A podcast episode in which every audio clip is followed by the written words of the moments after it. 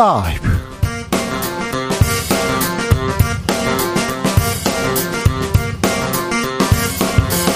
2023년 11월 2일 목요일입니다. 안녕하십니까. 주진우입니다. 국민의힘 인요한 혁신이 1호 안건 대통합. 우선 징계 취소 의결했습니다. 이준석, 유승민, 홍준표, 김재원 다시 당원 자격 얻게 됐는데요. 그런데 정작 당사자들은 불쾌하다는 반응입니다. 대통합을 외치고는 국민의힘 친윤 이철규 의원 다시 복귀시켰습니다. 이건 무슨 의미일까요? 한편 김포를 서울로 메가 서울 외치면서 지방 시대를 연다고 합니다. 이건 또 무슨 전략일까요? 최고의 정치에서 살펴봅니다. 국민의힘 인재 영입위원장에 친윤핵관 이철규 의원 내정됐습니다. 민주당 총선 기획단장은 친명 조정식 사무총장 임명됐다고 하는데요. 비명계의 반발 나오고 있다고 합니다. 박주민 더불어민주당 원내수석 부대표에게 물어봅니다. 국민 10명 중 8명이 자손에겐 제사 지내지 않도록 하겠다 이렇게 얘기했다고 합니다. 성균관 유림들이 이런 국민 정서를 감안해서 오늘 파격적인 제사 권고안 발표했습니다. 제사상 생일상처럼 차려도 된다고 합니다. 잠시 후 스튜디오에서 직접 물어볼게요. 나비처럼 날아 벌처럼 쏜다. 여기는 주진우 라이브입니다. 오늘도 자중자애 겸손하고 진정성 있게 여러분과 함께 하겠습니다.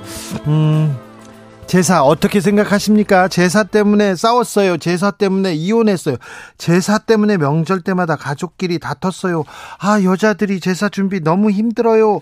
여러 얘기가 많습니다. 참 할 말 많은 주제입니다. 아이고, 우리 집안은 유서 깊은 집안인데 이런 얘기도 계속 있는데 오늘은 제사에 대한 여러분의 의견 들어보겠습니다. 성균관 유림들에게 궁금한 질문도 있으면 같이 받겠습니다. 샵 9730 짧은 문자 50원 긴 문자는 100원이고요. 콩으로 보내 시면 무료입니다. 그럼 주진우 라이브 시작하겠습니다.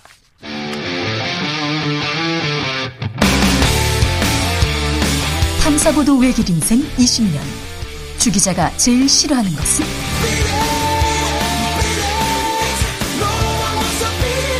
이 세상에서 비리와 부리가 사라지는 그날까지. 오늘도 흔들림 없이 주진우 라이브와 함께.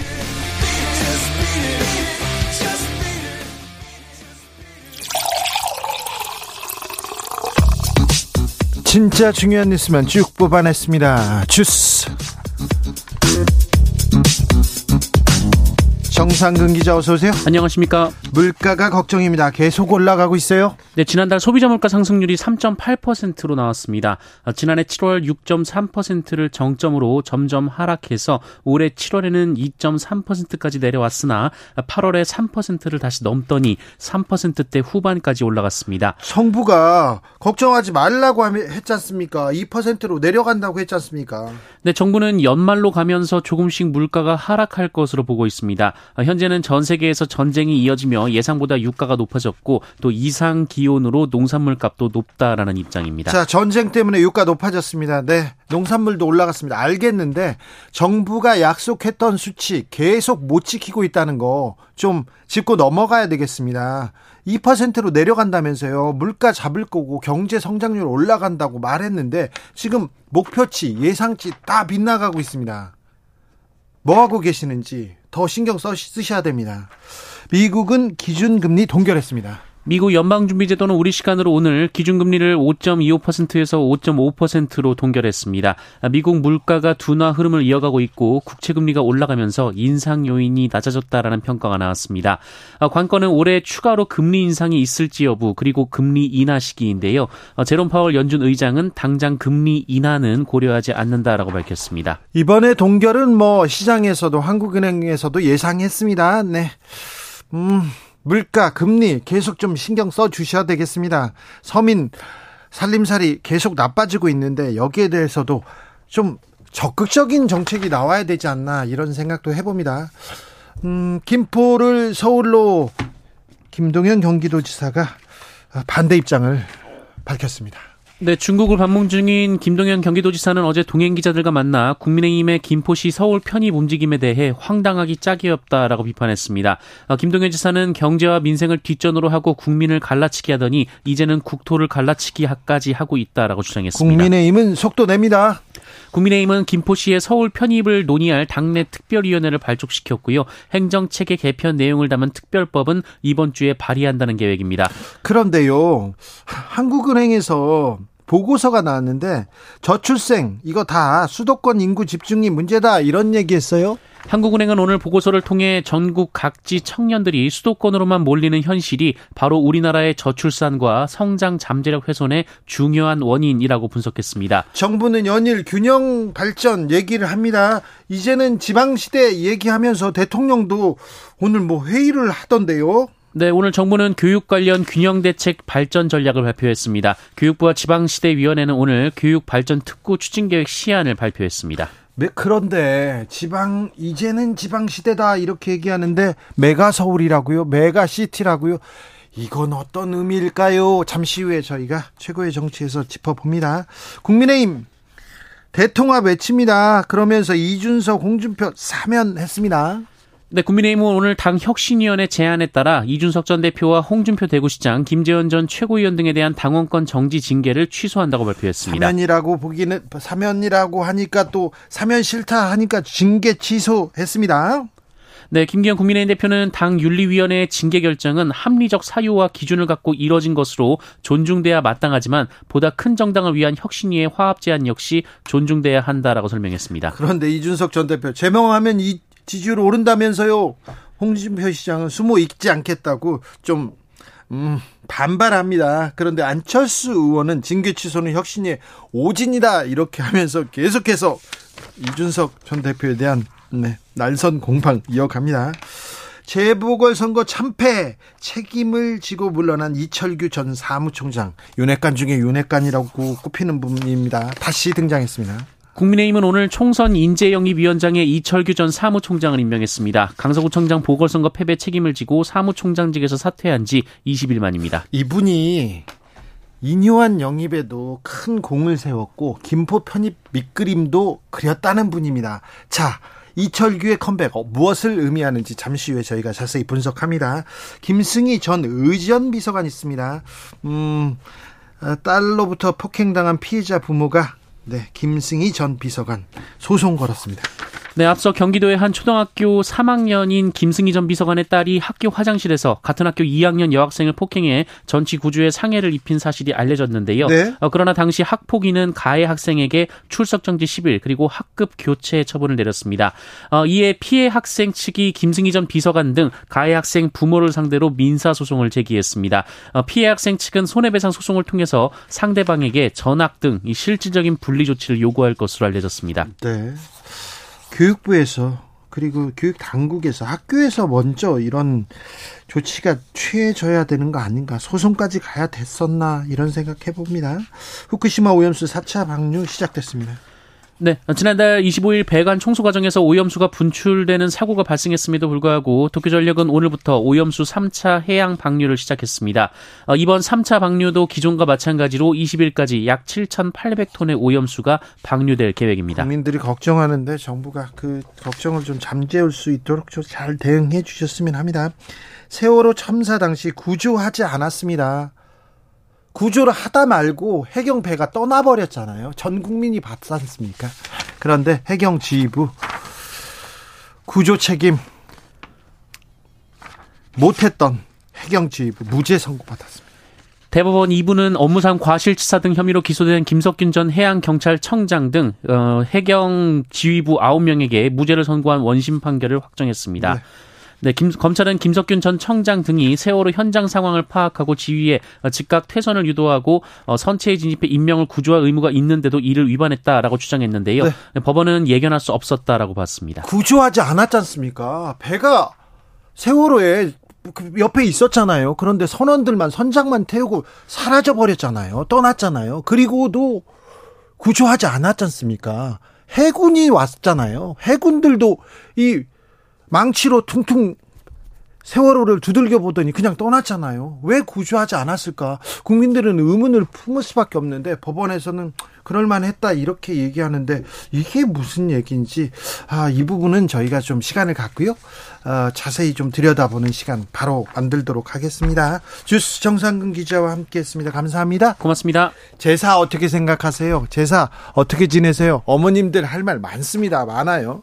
7190님 저희는요 시할머니 돌아가시고 첫 제사 지내는 자리에서 시 아, 어머님과 작은 아버지들께 이제 제사 안 지내겠다고 하셔서 제사가 없어졌어요. 아, 시어머님이 아, 다 모인 자리에서 우리 제사 안 지낸다 이러셨군요. 저는 나중에 시부모님 돌아가시면 제사상은 안 차리더라도 맛있는 음식에서 가족들 모여서 시부모님 생각하면서 식사할 생각입니다. 이게 제사의 의미 아닌가 생각합니다.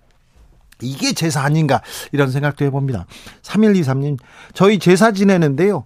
아버지가 직접 제수용 음식들 손수 사시고 손질하시고 상도 차리십니다. 어머니는요 몇몇 음식 하는데 도움을 주시는 수준이고요. 절대 강요하시는 법이 없습니다. 지내시고 싶은 분이 지내면 되는데 강요가 문제라고 생각합니다. 아 그렇게 생각하세요?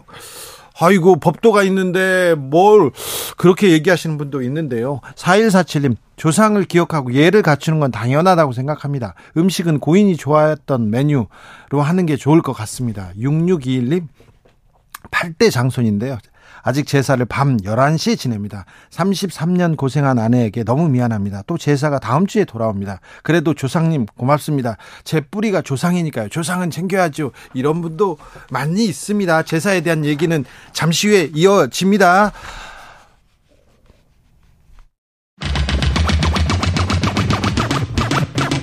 주진우 라이브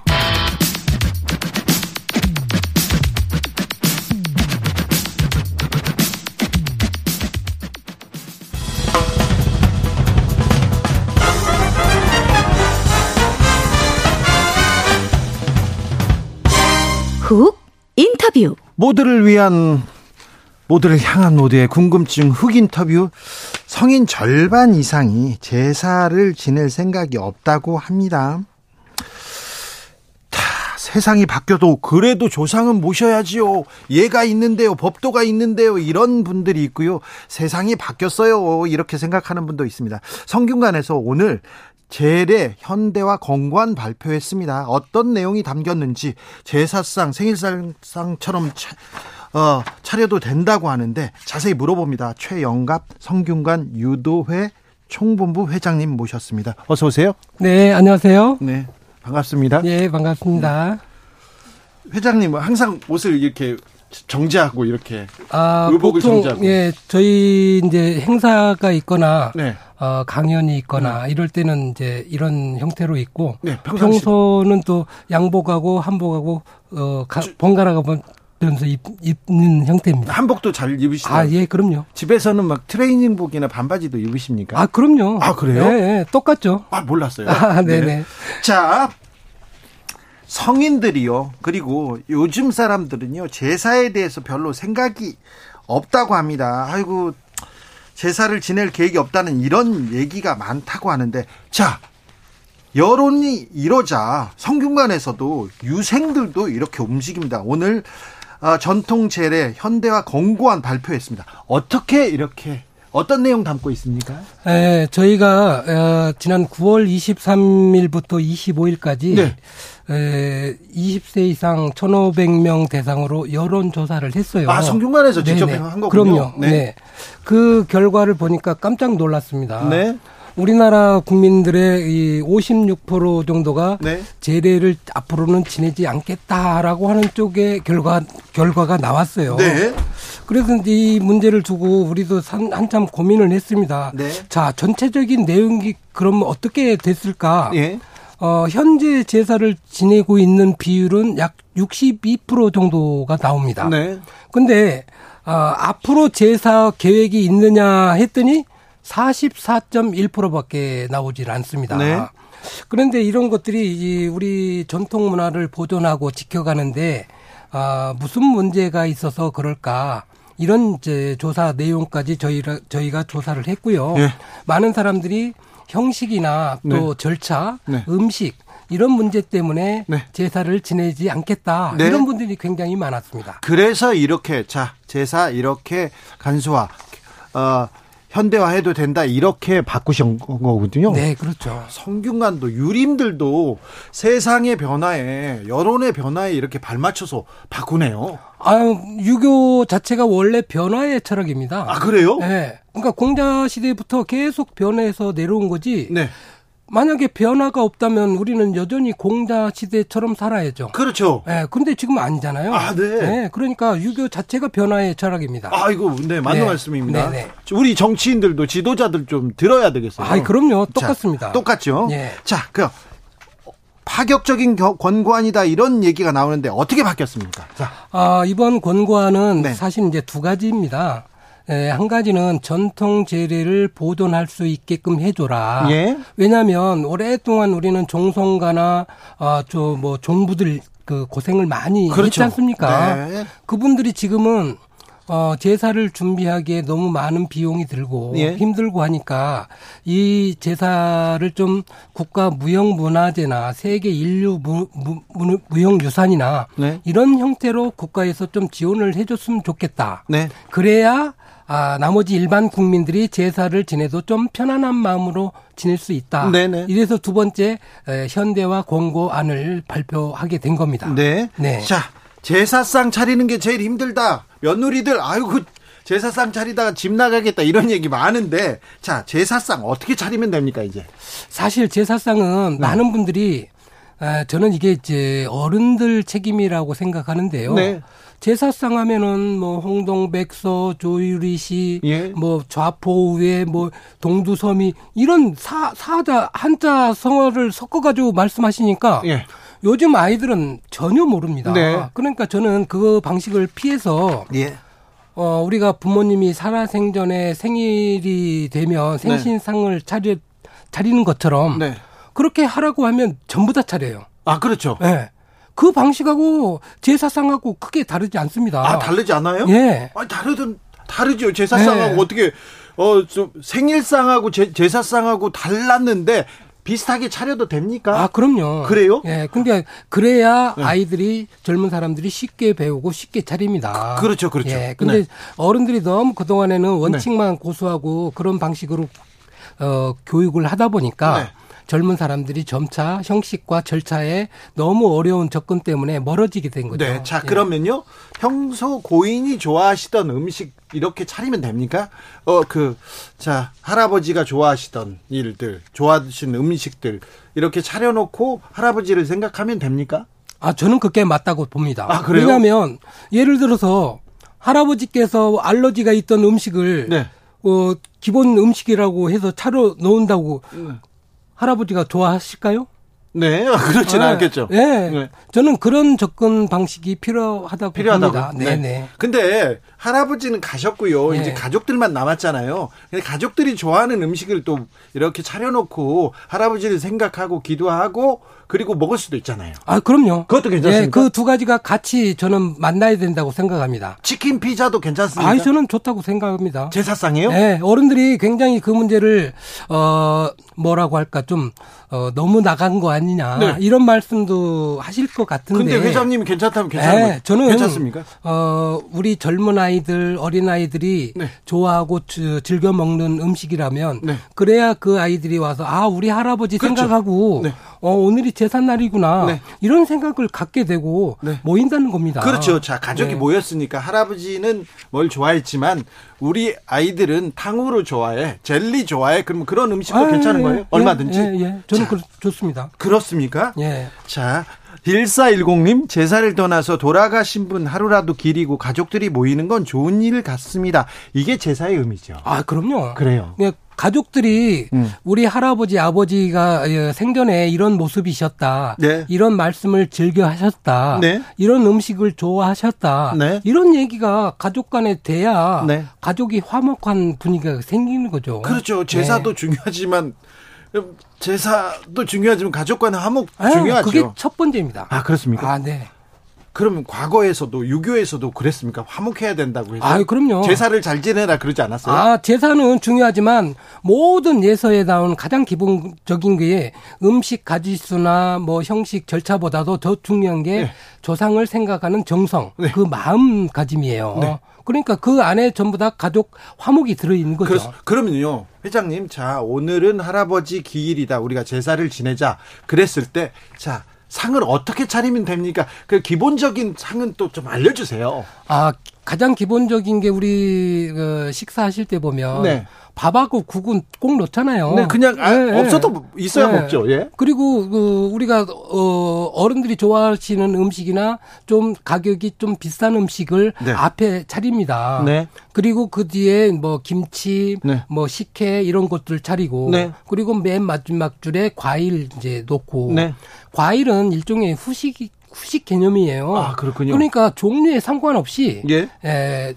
그뭐 개수에 상관없이 놓으시면 돼요. 네. 그러니까 그렇습니까? 이런 순서만 따진다면 그렇게 어렵지 않습니다. 네네. 아니 네. 지금 회장님 말대로라면 뭐 제사상 제사에 대한 부담이 쑥 내려갔어요. 아, 그럼요. 네. 그러니까 저는 그런 부담을 덜어주기 위해서 사실 이런 이제 어 우리 성균관에서 이런 절차를 마련한 겁니다. 네. 예. 그런데요, 제사 이제 할아버지나 뭐 조상이 돌아가신 날 어, 제내는 제사가 있고요, 기제가 있고 그 다음에 어, 3월이나 4월에 어, 묘에 이렇게 가서 인사는 묘제, 시제가 있지 않습니까? 이것도 좀 다릅니까?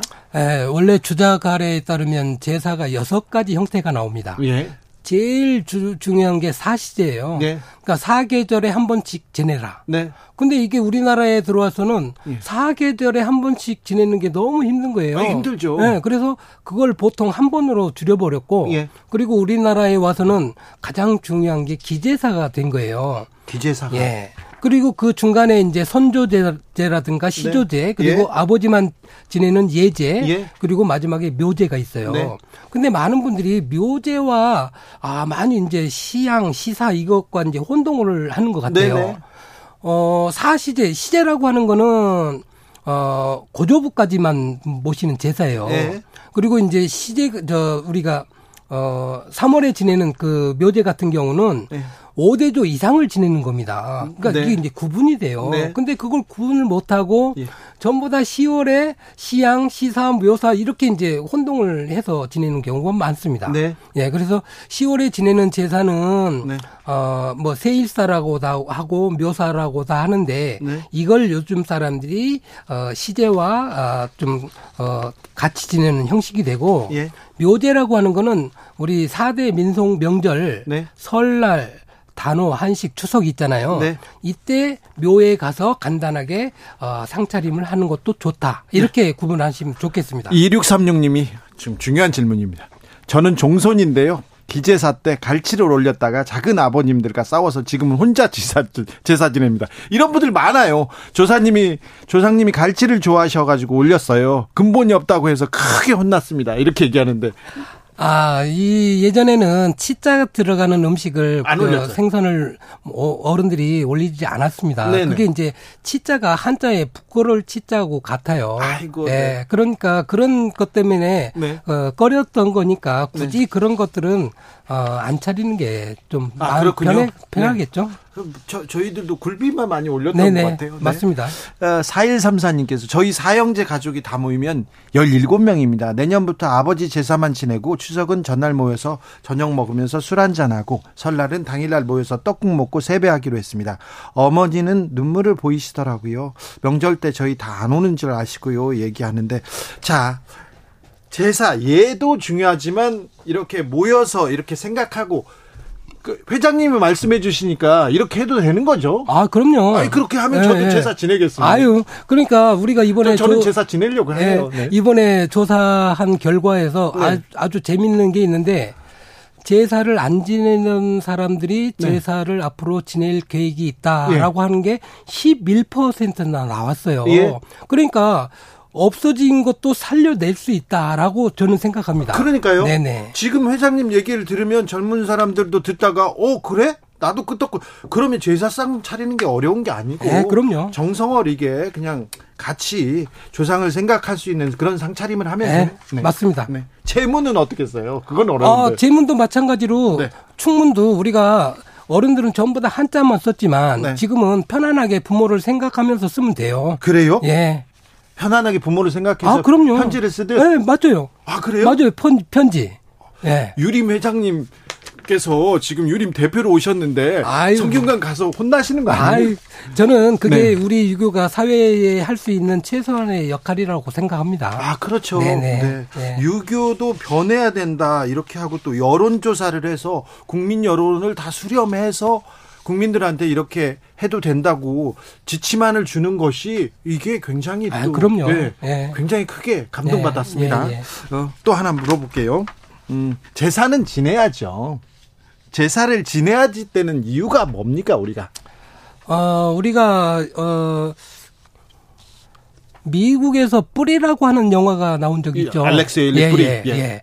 그 뿌리가 상징하는 건 자기 조상을 찾아가는 거잖아요. 네, 예. 그러니까 우리는 우리가 어, 내가 있게 된 사실은 이제 그 배경을 잘 모르잖아요. 많은 네. 분들이. 예. 근데 올라가면 다 뿌리가 있어요. 예, 우리 조상님 덕이죠. 그러니까 그 뿌리를 무시하고는 내가 있을 수 없다는 겁니다. 예. 거기에 대한 최소한의 보본 의식이나 네. 뭐효 의식 네. 뭐 여기까지 안 가도 돼요. 네. 그러니까 그 분들을 어 나와 끈을 연결하는 네. 하나의 고리가 바로 제례 제사 문화다 네. 이렇게 생각합니다. 네, 네. 그래서 어 자기가 어떻게 살아갈지는 네. 우리가 내 스스로도 항상 돌아보고 네. 어또저 여러 가지 어, 반성도 하고 그런데 네. 이럴 때 우리 조상이 우리한테 무슨 어, 가르침을 줄까 네. 이런 생각도 한번 해볼 수 있는 게 예. 바로 제사라고 생각합니다. 네, 백대현님께서 제사는 가족끼리 한 자리에 모이게 만드는 목적으로 조상님들이 만든 신의 한 수 같습니다.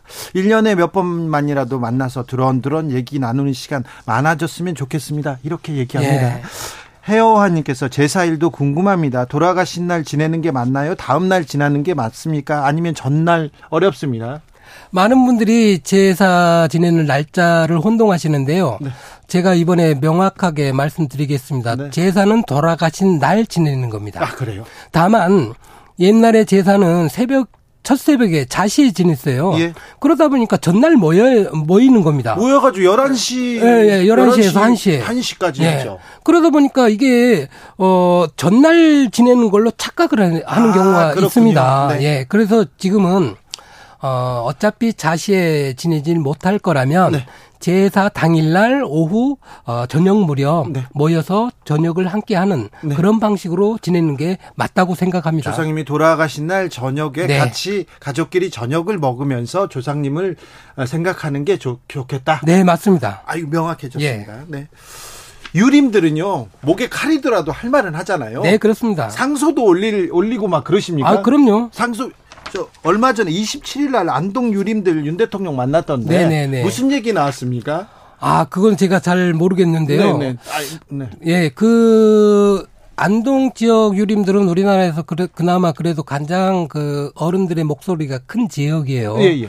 저도 그날 어떤 상소 같은 형식을 좀 했으면 좋았을 텐데 네. 하는 생각도 들었지만 네. 실제 어떤 내용이었는지 잘 알겠어요. 모르겠습니다. 네, 네. 아, 이거는 그냥 제가 번외로 이렇게 네네네. 물어봤습니다.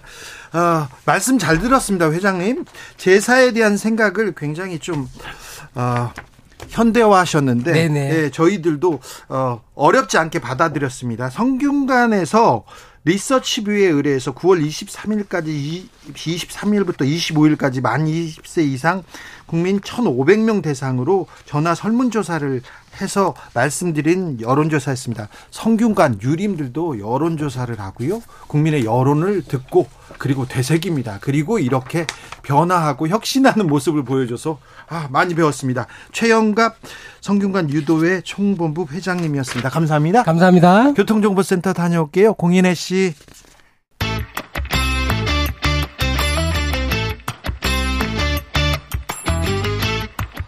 최고와 최고가 만났다. 자존심 강한 두 최고위원의 대결입니다. 최고의 정치. 김병민 국민의힘 최고위원. 예, 안녕하세요. 반갑습니다. 더불어민주당 장경태 최고위원. 네, 안녕하세요. 장경태입니다. 아이고, 두 분들 바쁩니다. 바빠요. 자, 이부부터 물어볼게요. 아, 국회에 가서 대통령 이재명 대표 만났습니다. 고개 숙이기도 했고요. 아, 다 돌아다니면서 악수도 하더라고요. 자, 어떻게 느끼셨습니까? 먼저 장경태. 일단 전 양두구육 연설이다 이렇게 말씀 좀 드리고 싶은데요. 네. 그러니까 그러니까 이제 국민 안전을 이야기하면서 어떻게 이태원 참사와 오송 참사를 이야기하지 않을 수 있겠습니까? 그러니까 국가 경쟁력과 여러 투자를 이야기하면서 인재 양성을 이야기하면서 R&D 예산 삭감하고 또 벤처 투자 삭감하고 그래 놓고 그냥 쇼잉만 한, 이 악수하고 다닌다고 해서 국회를 존중하는 게 아니거든요. 네. 정말 진정한 의미의 이 이재명 대표와의 영수회담을 비롯한 국회의 어떤 본회의 표결을 통한 거의 입법권을 좀 더 존중해 주셨으면 예를 들면 양곡관리법에 대해서 거부권 행사하셨죠 해임 건의에 대해서 거부하셨죠 그러니까 이러지 말고 악수를 네. 청하실 거면 제대로 된 정치적 행위를 해주셨으면 좋겠습니다. 물론 행위 정책이 중요하긴 한데 이번 연설에서는 전 정권 탓도 없고 어, 공산 전체주의도 없더라고요. 지금 이런 상황에서 공산 전체주의 얘기하셨으면 정말 그 그건 정말 그건 아니지 않을까요? 얼마 전까지 네. 했는데요. 자, 김병민 최고. 예. 연설에서 봤듯이 지난 정권에 있었던 문제들을 사실 언급하려면 얼마든지 할 수 있죠. 지금 있는 고금리 상황 그리고 현재 있는 부동산의 문제라든지 있는 많은 문제들이 결국은 지난 정권에서 기인했기 때문에 근데 그런 내용들을 싹 다 덜어냈다는 것 아닙니까? 현재 있는 민생의 어려움들을 생각해서 여당과 야당이 함께 협치해서 나가야 되는 중요성들에 대해서 아마 인식을 한 것 같고요. 야당 의원 한명 한 명 찾아다니면서 악수하고 했던 그 태도의 진정성은 아마 민주당도 인지를 하고 있을 거라고 봅니다. 첫 술에 배부를 수 있겠습니까? 이제 만나서 상임위원장당과 함께 오찬도 했고 또 주기적으로 좀 만났으면 좋을 것 같은 이런 메시지들도 피력했기 때문에 네. 이제야 비로소 여야 협치에 관한 물꼬가 좀 트이는 것 같고 손을 내밀었을 때 함께 손을 잡아주는 모습을 국민들이 기대하거든요. 손을 내밀었을 때 손을 툭 쳐내버리는 것 같은 모습을 민주당 지도부가 보이는 것은 적절치 않다 생각합니다. 빨리 영수회담 하시고요. 또 2대1 회담도 좋습니다. 김기현 대표께서 어, 주선을 하셔서라도 저는 대통령과 어, 이재명 대표의 만남이 뭐 48초 만나놓고 막 정상회담이라 하고 이러면 안 되잖아요. 그러니까 막 one of 진짜 of 요인들 다 모여가지고 열댓 명 모여 있는 곳에서 갑자기 이재명 대표의 만남이 있었다 이렇게 포장하실 게 아니라 정말 진정성 있는 저도 그걸 좀 다시 한번 기대하겠습니다. 네. 자, 국민의힘은 혁신으로 달려갑니까? 우선 대사면의 시대가 왔다 하면서 음, 이준석, 홍준표 어, 그리고 유승민, 김재원 등에 대한 방문권 징계 취소하기로 했습니다. 취소하기로 네. 했는데 당사자들은 떨떠름합니다. 네, 유승민 의원은 해당이 안 되는 것 같고요. 아닌데요? 아니 유승민 의원이 징계가 됐었던가요? 아 유승민 의원은 안 됐네요. 네, 네. 네. 죄송합니다. 네, 바로 사실관계 정정. 네 그리고 어, 지난날 있었던 뭐 여러 가지 일들이 있었습니다만은 어, 당이 단단하게 통합돼야 된다는 인요한 혁신위원장의 뜻이 확고한 것 같고 네. 우리가 인요한 위원장 모셔올 때 삼고초려해서 모셔왔거든요. 네. 그래서 민주당은 혁신안 1호 나왔을 때 당이 굉장히 어수선했습니다. 하지만 우리는 1호 혁신안에 대해서 어, 당 지도부가 다 함께 예, 여러 당내의 다른 의견이 있더라도 그 내용들 존중해서 오늘 의결을 했습니다. 삼고 철회라고 하는데 어, 중앙일보에서 이런 보도가 나왔어요. 이뇨한 혁신위원장 이철규 사무총장이 지난 9월에 국민의힘 입당시키려고 했다가 그때 음 성사 직전까지 갔는데 이번에 영입한 거다 이런 얘기가 중앙일보에서 나왔어요.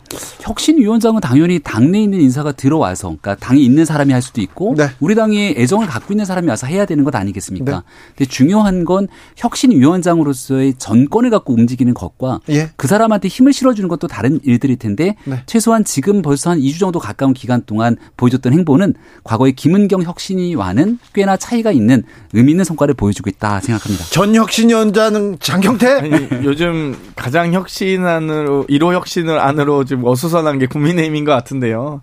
그러니까 혁신위가 사면을 요구하는 단위도 아니죠. 어, 저는 당 대표가 해야 될, 그러니까 당의 포용과 통합 이런 과정들은 당 대표가 해야 될 몫이고 당 지도부의 몫인데 혁신위가 그걸 혁신안이라고 제시하는 것도 좀 웃기지만, 근데 문제는 그 소위 징계 취소 대상인 이준석 전 대표와 홍준표 시장이 본인이 원하지도 않는 걸 강제로 이렇게 징계 취소하는 게 그리고 마치 인심 쓰듯이 마치 혜택 주는 것처럼 하는 게 자, 그게 좀 민주당 1호 혁신안 어, 불체포 특권 내려놓겠다. 그렇습니다. 그것도 좀 웃겼어요. 그 이후에 민주당에서 어. 보이는 반응 아주 엉망이었습니다. 자, 그런데 자 국민의힘으로 네. 가겠습니다.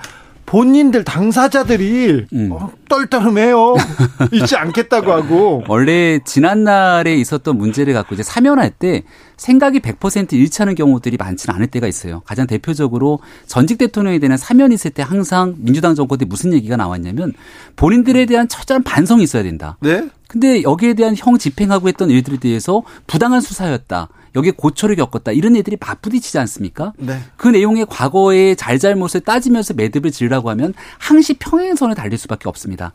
근데 과거에 있었던 일들을 묻기보다는 미래를 위해서 나아가기 위한 중요한 결단이 필요할 때가 있거든요. 그게 전직 대통령에 관한 사면, 대통령의 사면권도 그럴 때 행사가 되고 김경수 지사에 대한 사면도 본인은 반발했지만 결과적으로 사면을 통한 통합 정신을 가져가자고 했던 적들이 있습니다. 네.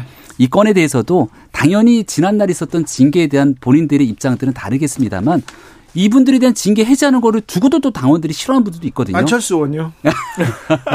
네, 안철수 예, 의원이 대표적인 그래서 왜 이렇게 강제로 자꾸 결론을 내리고 정리를 하면 음. 일단은 징계 해제가 되고 난 다음 당내에서 우리가 가야 될 방향성이 과거가 아닌 미래를 향하고 있다. 분열과 갈등이 아닌 통합을 네. 향하고 있다는 점은 분명히 확인된 것 같습니다. 분열과 갈등 통합합니다. 대사면 얘기하고 화합 당내 화합 얘기합니다. 그러면서 친윤핵관 친윤핵관 중에 윤핵관 이철규 의원이 총선에서 가장 중요한 역할을 할 것 같습니다. 어찌 보셨어요? 저는 지금 강서구청장 보궐선거 끝난 지 한 달도 안 됐습니다. 네. 지금 제 2기 지도부라고 하는 사무총장 등을 교체한 게 2주 정도밖에 안 된 것 같은데요. 19일 만에 다시 주요 당직으로 돌아왔습니다. 인재영입위원장이라고 하면 사실상 여러 가지 이 당내 여러 인사들에게 추천권이 사실상 있는 건데 네. 저는 누가 봐도 측근 공천, 검사 공천을 앞두고 어, 이 아마 당과 이 밖에 있는 어, 윤, 윤, 윤심들과의 가교 역할을 할, 하는 인재영입 위원장이 됐다. 결국 윤심 영입 위원장이다라고 볼 수밖에 없었습니다. 음, 일단은 민주당에서 이렇게 개파색이라든지 주류에 대해서 비판, 비난할 상황은 아니다. 왜냐하면 음. 지명직 최고위원에 관한 건 그리고 조정식 사무총장 물러나라 얘기하고 있는 당내 상황에도 불구하고 총선기획단을 맡은 점. 네. 그래서 그런 형평성 있는 기준에 맞춰서 보자 얘기를 드리고요. 네. 일단은 지난날 보궐선거 참패 이후로 다 물러났습니다. 네. 그리고 사무총장에 비롯한 정치계 의장 등 중요한 직책에 또 다른 분들이 오셨는데요. 이철규 의원은 그동안 해왔던 여러 가지 역할들에 대한 연속성 있는 일에 대한 게 하나가 있고 두 번째 인재영입 위원장은 이 사람을 공천을 주겠다가 아니라 밖에 도저히 국민의힘에 들어올 것 같지 않은 주진우 기자님 같은 분. 왜 내일게 얘기를 해요? 주진우 비서관한테 가서 얘기해요. 그러니까 이런 분들을 우리 당에 모시고 와야 되는 거잖아. 안 오겠다는 사람을 모시고 오려면 이 사람의 인생이 바뀔 수 있는 건데 누가 담보를 좀 해줘야 될 거 아닙니까? 보증했을 때 이 사람한테 믿고 가도 되는가에 대한 고민이 있을 텐데 그래서 인재영입 위원장은 밖에 훌륭하신 분들을 모시고 왔을 때 걔 내가 이 당과 정부에서 가교 역할 정도는 잘할 수 있다고 할 수 있는 좀 힘 있는 분이 하는 게 맞지 않나라는 개인적인 생각이 있습니다. 네. 그래서 이 인재영입 위원장을 맡았던 것만으로 이게 무슨 뭐 모든 정권을 지고 흔드는 것처럼 얘기하는 건 적어도 오해가 있다 이렇게 말씀드립니다. 최고위원 중에 한 분이 하셔도 되잖, 아요 최고위원 할 수도 있겠습니다만 밖에서 봤을 때 여러 최고위원 중에 한 명이 그 역할을 했을 때 얼마큼 신뢰가 생길까 생각하고요. 네. 참고로 제가 4년 전에 당시 인재영입으로 당해왔거든요. 네. 근데 예를 들어 장경태 의원 정도 되는 이제 초선 의원이 야 내가 책임질 테니까 와라 그러면 내 인생을 걸고 들어가기가 어렵잖아요. 진짜 누가 봐도 그 역할 해줄 수 있을 것 같은 신뢰가 되는 사람이 좀 땡겨오는 그런 힘들이 필요할 텐데. 국민의힘은 최고위원이 별로 이렇게 신뢰를 못 받나 보네요. 아, 네. 실세는 실세인가 봐요. 인요한도 그리고 김포 이 메가시티 관련해서 서, 김포를 서울로 편입하는 것도 이철규 의원이 밑그림을 그렸다 이런 보도가 중앙일보에서 나왔습니다. 아 보도는 나왔지만 이런 모든 일들을 한 사람이 할 수 있겠습니까?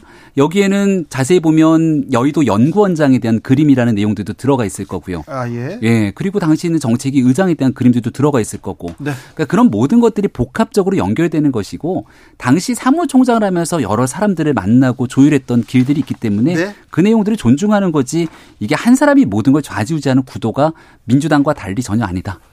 김포는 서울로 장경태 최고는 어떻게 보셨어요? 저는 일단 지금 집권 여당이 땅 따먹기 할 때냐라고 다시 한번 여쭤보고 싶고요. 땅 따먹기요? 예, 좀 여러 가지 이 행정구역 개편에 대해서는 많은 고민과 연구가 필요합니다. 네. 그러니까 예를 들면 김포가 지금 거의 서울 면적의 거의 절반 가까이 예. 육박하는 그렇습니다. 큰 면적인데 예. 과연 이 도시계획 같은 경우 김포에 또 도농복합 도시거든요. 그러면 그 안에 있는 여러 기, 기업들이 서울시가 되면 어떤 규제를 받게 되는지 또 예를 들면 교육 같은 부분도 농어촌 전형에 더 배제된다든지 아, 그러네요. 지방교부세 같은 경우는 이 서울의 인구가 비슷한 지역 보면은 한 1,200억 정도 받는데 김포는 1,400억 거의 1,500억 가까이 받는 네. 그러니까 교부세도 한 2,500억 이상 차이가 나고요. 또 예를 들면 버스도 서울은 준 공영제인데 김포는 이 아니잖아요. 그러니까 그러면 그 서울시가 다 인수할 건지. 그러니까 저는 여러 가지 그리고 또 수도방위 사령부의 작전 계획도 서울인데 그러면 김포까지 포함하는 작전 계획 변경안도 고민했는지. 그러니까 뭐 군 안보부터 시작해서 교육, 뭐 경제 혹은 민생 등등의 다양한 교통과 환경에 대한 영향 등을 평가했는지 이런 것들을 전 다시 한번 묻고 싶고요. 그래서 이런 것들이 숙성돼야지만이 행정구역 개편에 대한 논의가 있어야 되는데 뭐 지금 뭐 85%가 서울에 출퇴근한다, 통근한다고 하는데 사실 인구 비율로 보나 절대 수로 보나 10위권 정도거든요. 그러면 가장 많이 통근 통학하고 있는 고양시나 남양주나 성남은 어떻게 할 건지 이런 종합적 대책이 나오지 않은 상태에서 한다는 것 자체가 너무 던지기식으로 너무 밀어붙인다. 네. 대통령실 이전과 뭐가 다른지 모르겠습니다. 네, 이 내용은 너무 김포 시민들이 요구했던 열망들을 민주당이 찬물을 껴얹는 행동은 아닌가라고 말씀을 드립니다. 예를 들어 지금 있는 김동연 경기도지사가 경기 북부의 특별자치도를 설립하겠다고 추진하고 있는데 네. 여기에 대한 이견들이 상당히 많이 나타나고 장경태 의원이 우려하고 있는 내용들을 그대로 접목해서 보게 되면 행정구역을 개편하는 일에는 여러 가지 어려움들이 따를 수밖에 없습니다. 네. 이 김포의 서울 편입을 국민의힘이 적극적으로 두 팔벌 어, 걷어붙이고 먼저 추진한 것이 아니라 이러한 북부 특별자치도의 이 나눔에 대해서 김포가 여기로 들어가기보다는 서울의 편입을 원한다라고 하는 숱한 내용들이 이미 있어 왔거든요. 그런 주민들의 열망들이 있기 때문에 여기에 국민의힘이 조금 더 적극적으로 나서서 이 내용들을 당론으로 추진하겠다 목소리를 높인 것이고 네. 그 내용들이 주민들이 원치 않는다. 그리고 결국 주민 투표로 이루어져야 되기 때문에 서울 시민들도 그러한 내용들을 원치 않는다 그러면 그 내용이 현실화되기는 어렵겠죠. 그러게요. 김포 시민들 일부는 뭐 서울로 가고 싶다. 경기도 김포시보다 서울시 김포구가 더 좋겠다. 집값도 올라간다더라. 그래서 그렇게 생각할 수도 있어요. 그런데 서울 시민들이 그걸 원할까? 그리고 다른 경기도에 그리고 음. 경, 경상도에 전라도에 있는 사람들도 우리도 서울로 시켜주세요 이렇게 얘기하는 사람들은 어떻게 할 것인지 그러니까 현실적으로 김포는 서울과 맞닿아 있는 상태 속에서 서울로의 편입이 가능한 타당성이 있는 곳이고요 음. 그리고 서울과 같은 생활권을 공유하고 있는 경기도의 일부 도시들이 그런 내용들을 추진하고 주민들이 전부 원한다 서울 시민들도 같이 메가시티 서울을 통해서 서울의 경쟁력을 확보하고 싶다라고 한다면 절차에 따라 진행이 될 겁니다. 그 일을 마중물 역할을 하겠다는 것이고 다만 지방에서는 수도권 비대화에 따라서 지방이 소외되는 것 아니냐 이런 우려를 주실 수도 있거든요. 네. 하지만 현재 우리가 수도권이라고 하면 서울, 경기, 인천을 얘기하게 되는데 서울이 이미 천만 시민 밑으로 950만 가까이 계속해서 인구가 빠져나가고 있고 네. 경기도는 1350만이 넘어서면서 인구가 점점 늘어나고 있는 과정이기 때문에 이걸 수도권 비대화라고 표현하기는 어려움이 있을 겁니다. 그런 집. 네. 복합적인 네. 내용들을 바탕으로 지방의 경쟁력은 경쟁력대로 높이고 예. 여기에 대한 서울 편입 문제에 대해서는 주민들과 함께 진지하게 검토하겠다라고 하는 어, 현재 당의 상황들을 말씀해 드립니다. 자, 윤석열 대통령이 오늘 제1회 지방자치 및 균형 발전의 날, 발전의 날 기념식에 참석했어요. 그저 뒤에 이제는 지방시대 이렇게 써 있더라고요. 예. 이제는 지방시대인데 김포를 서울로 간다. 김포가 지방은 아니죠. 아, 그렇습니까? 자, 아무튼 김포 시민들의 예. 의견을 잘 수렴해서 그래서 이게 지방 균형 발전도 생각하고 서울 이렇게 괌이라도 좀 생각하면서 이렇게 추진해야 됩니다. 아, 그럼요. 당연한 거고 특히 지방의 경쟁력을 확보하기에 제일 필요한 내용을 오늘 윤석열 대통령도 얘기를 했거든요. 네, 그런데, 교육과 의료에 관련된. 그런데 네. 이 주민들한테 지금 여론을 묻지 않고 먼저 지금 시작한 거 아니에요.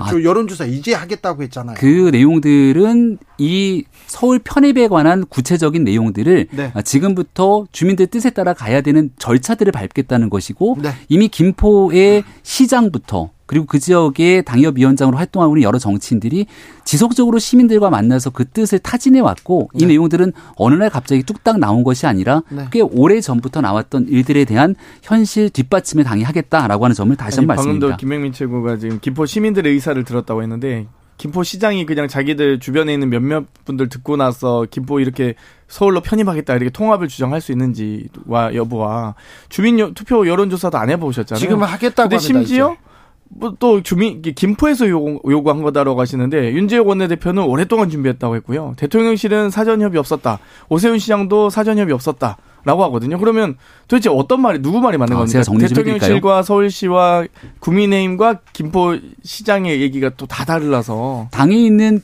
김포시장 국민의힘 소속입니다. 그리고 국민의힘 소속으로 김포시에 정치하고 있는 홍철호 전 의원 같은 경우도 국민의힘 소속이죠.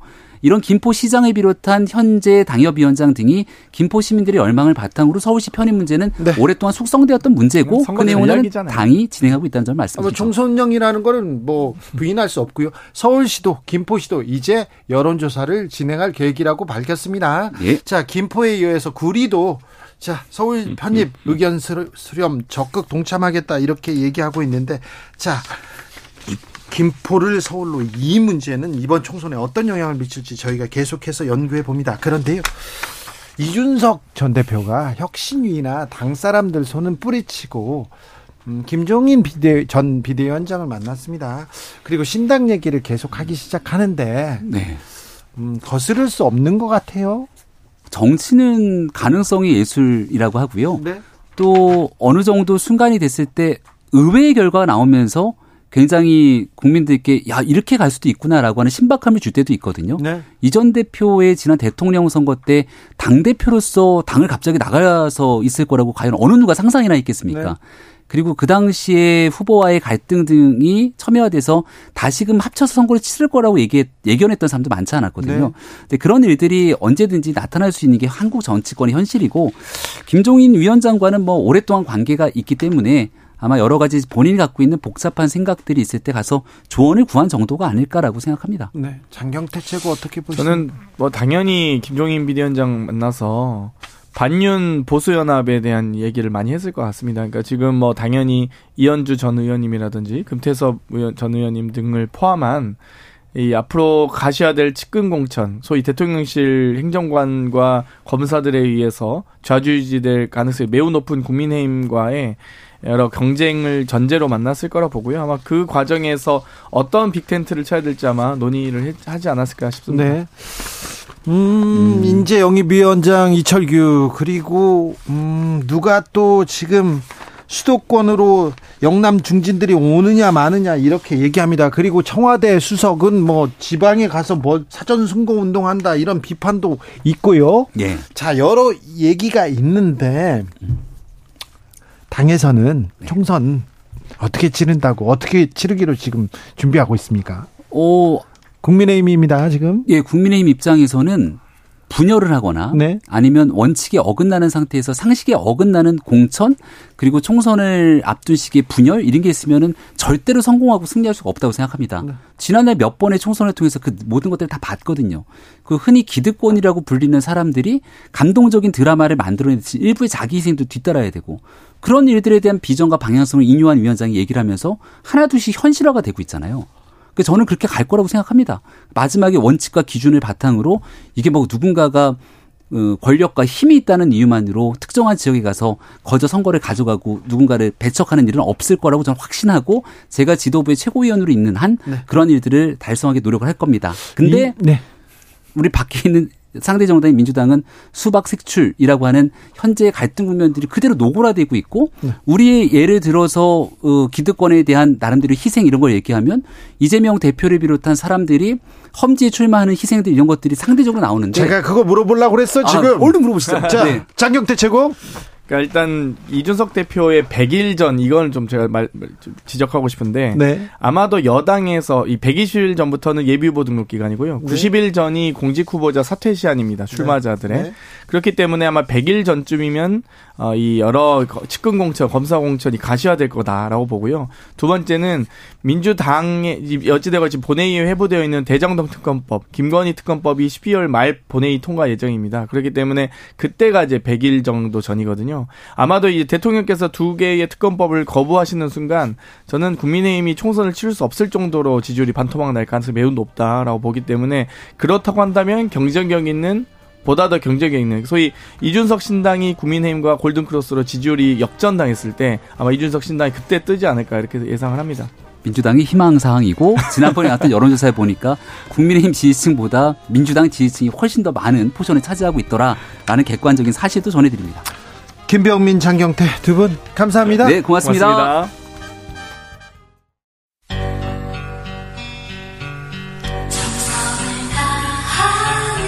정성을 다하는 국민의 방송 KBS 주진우 라이브 그냥 그렇다고요.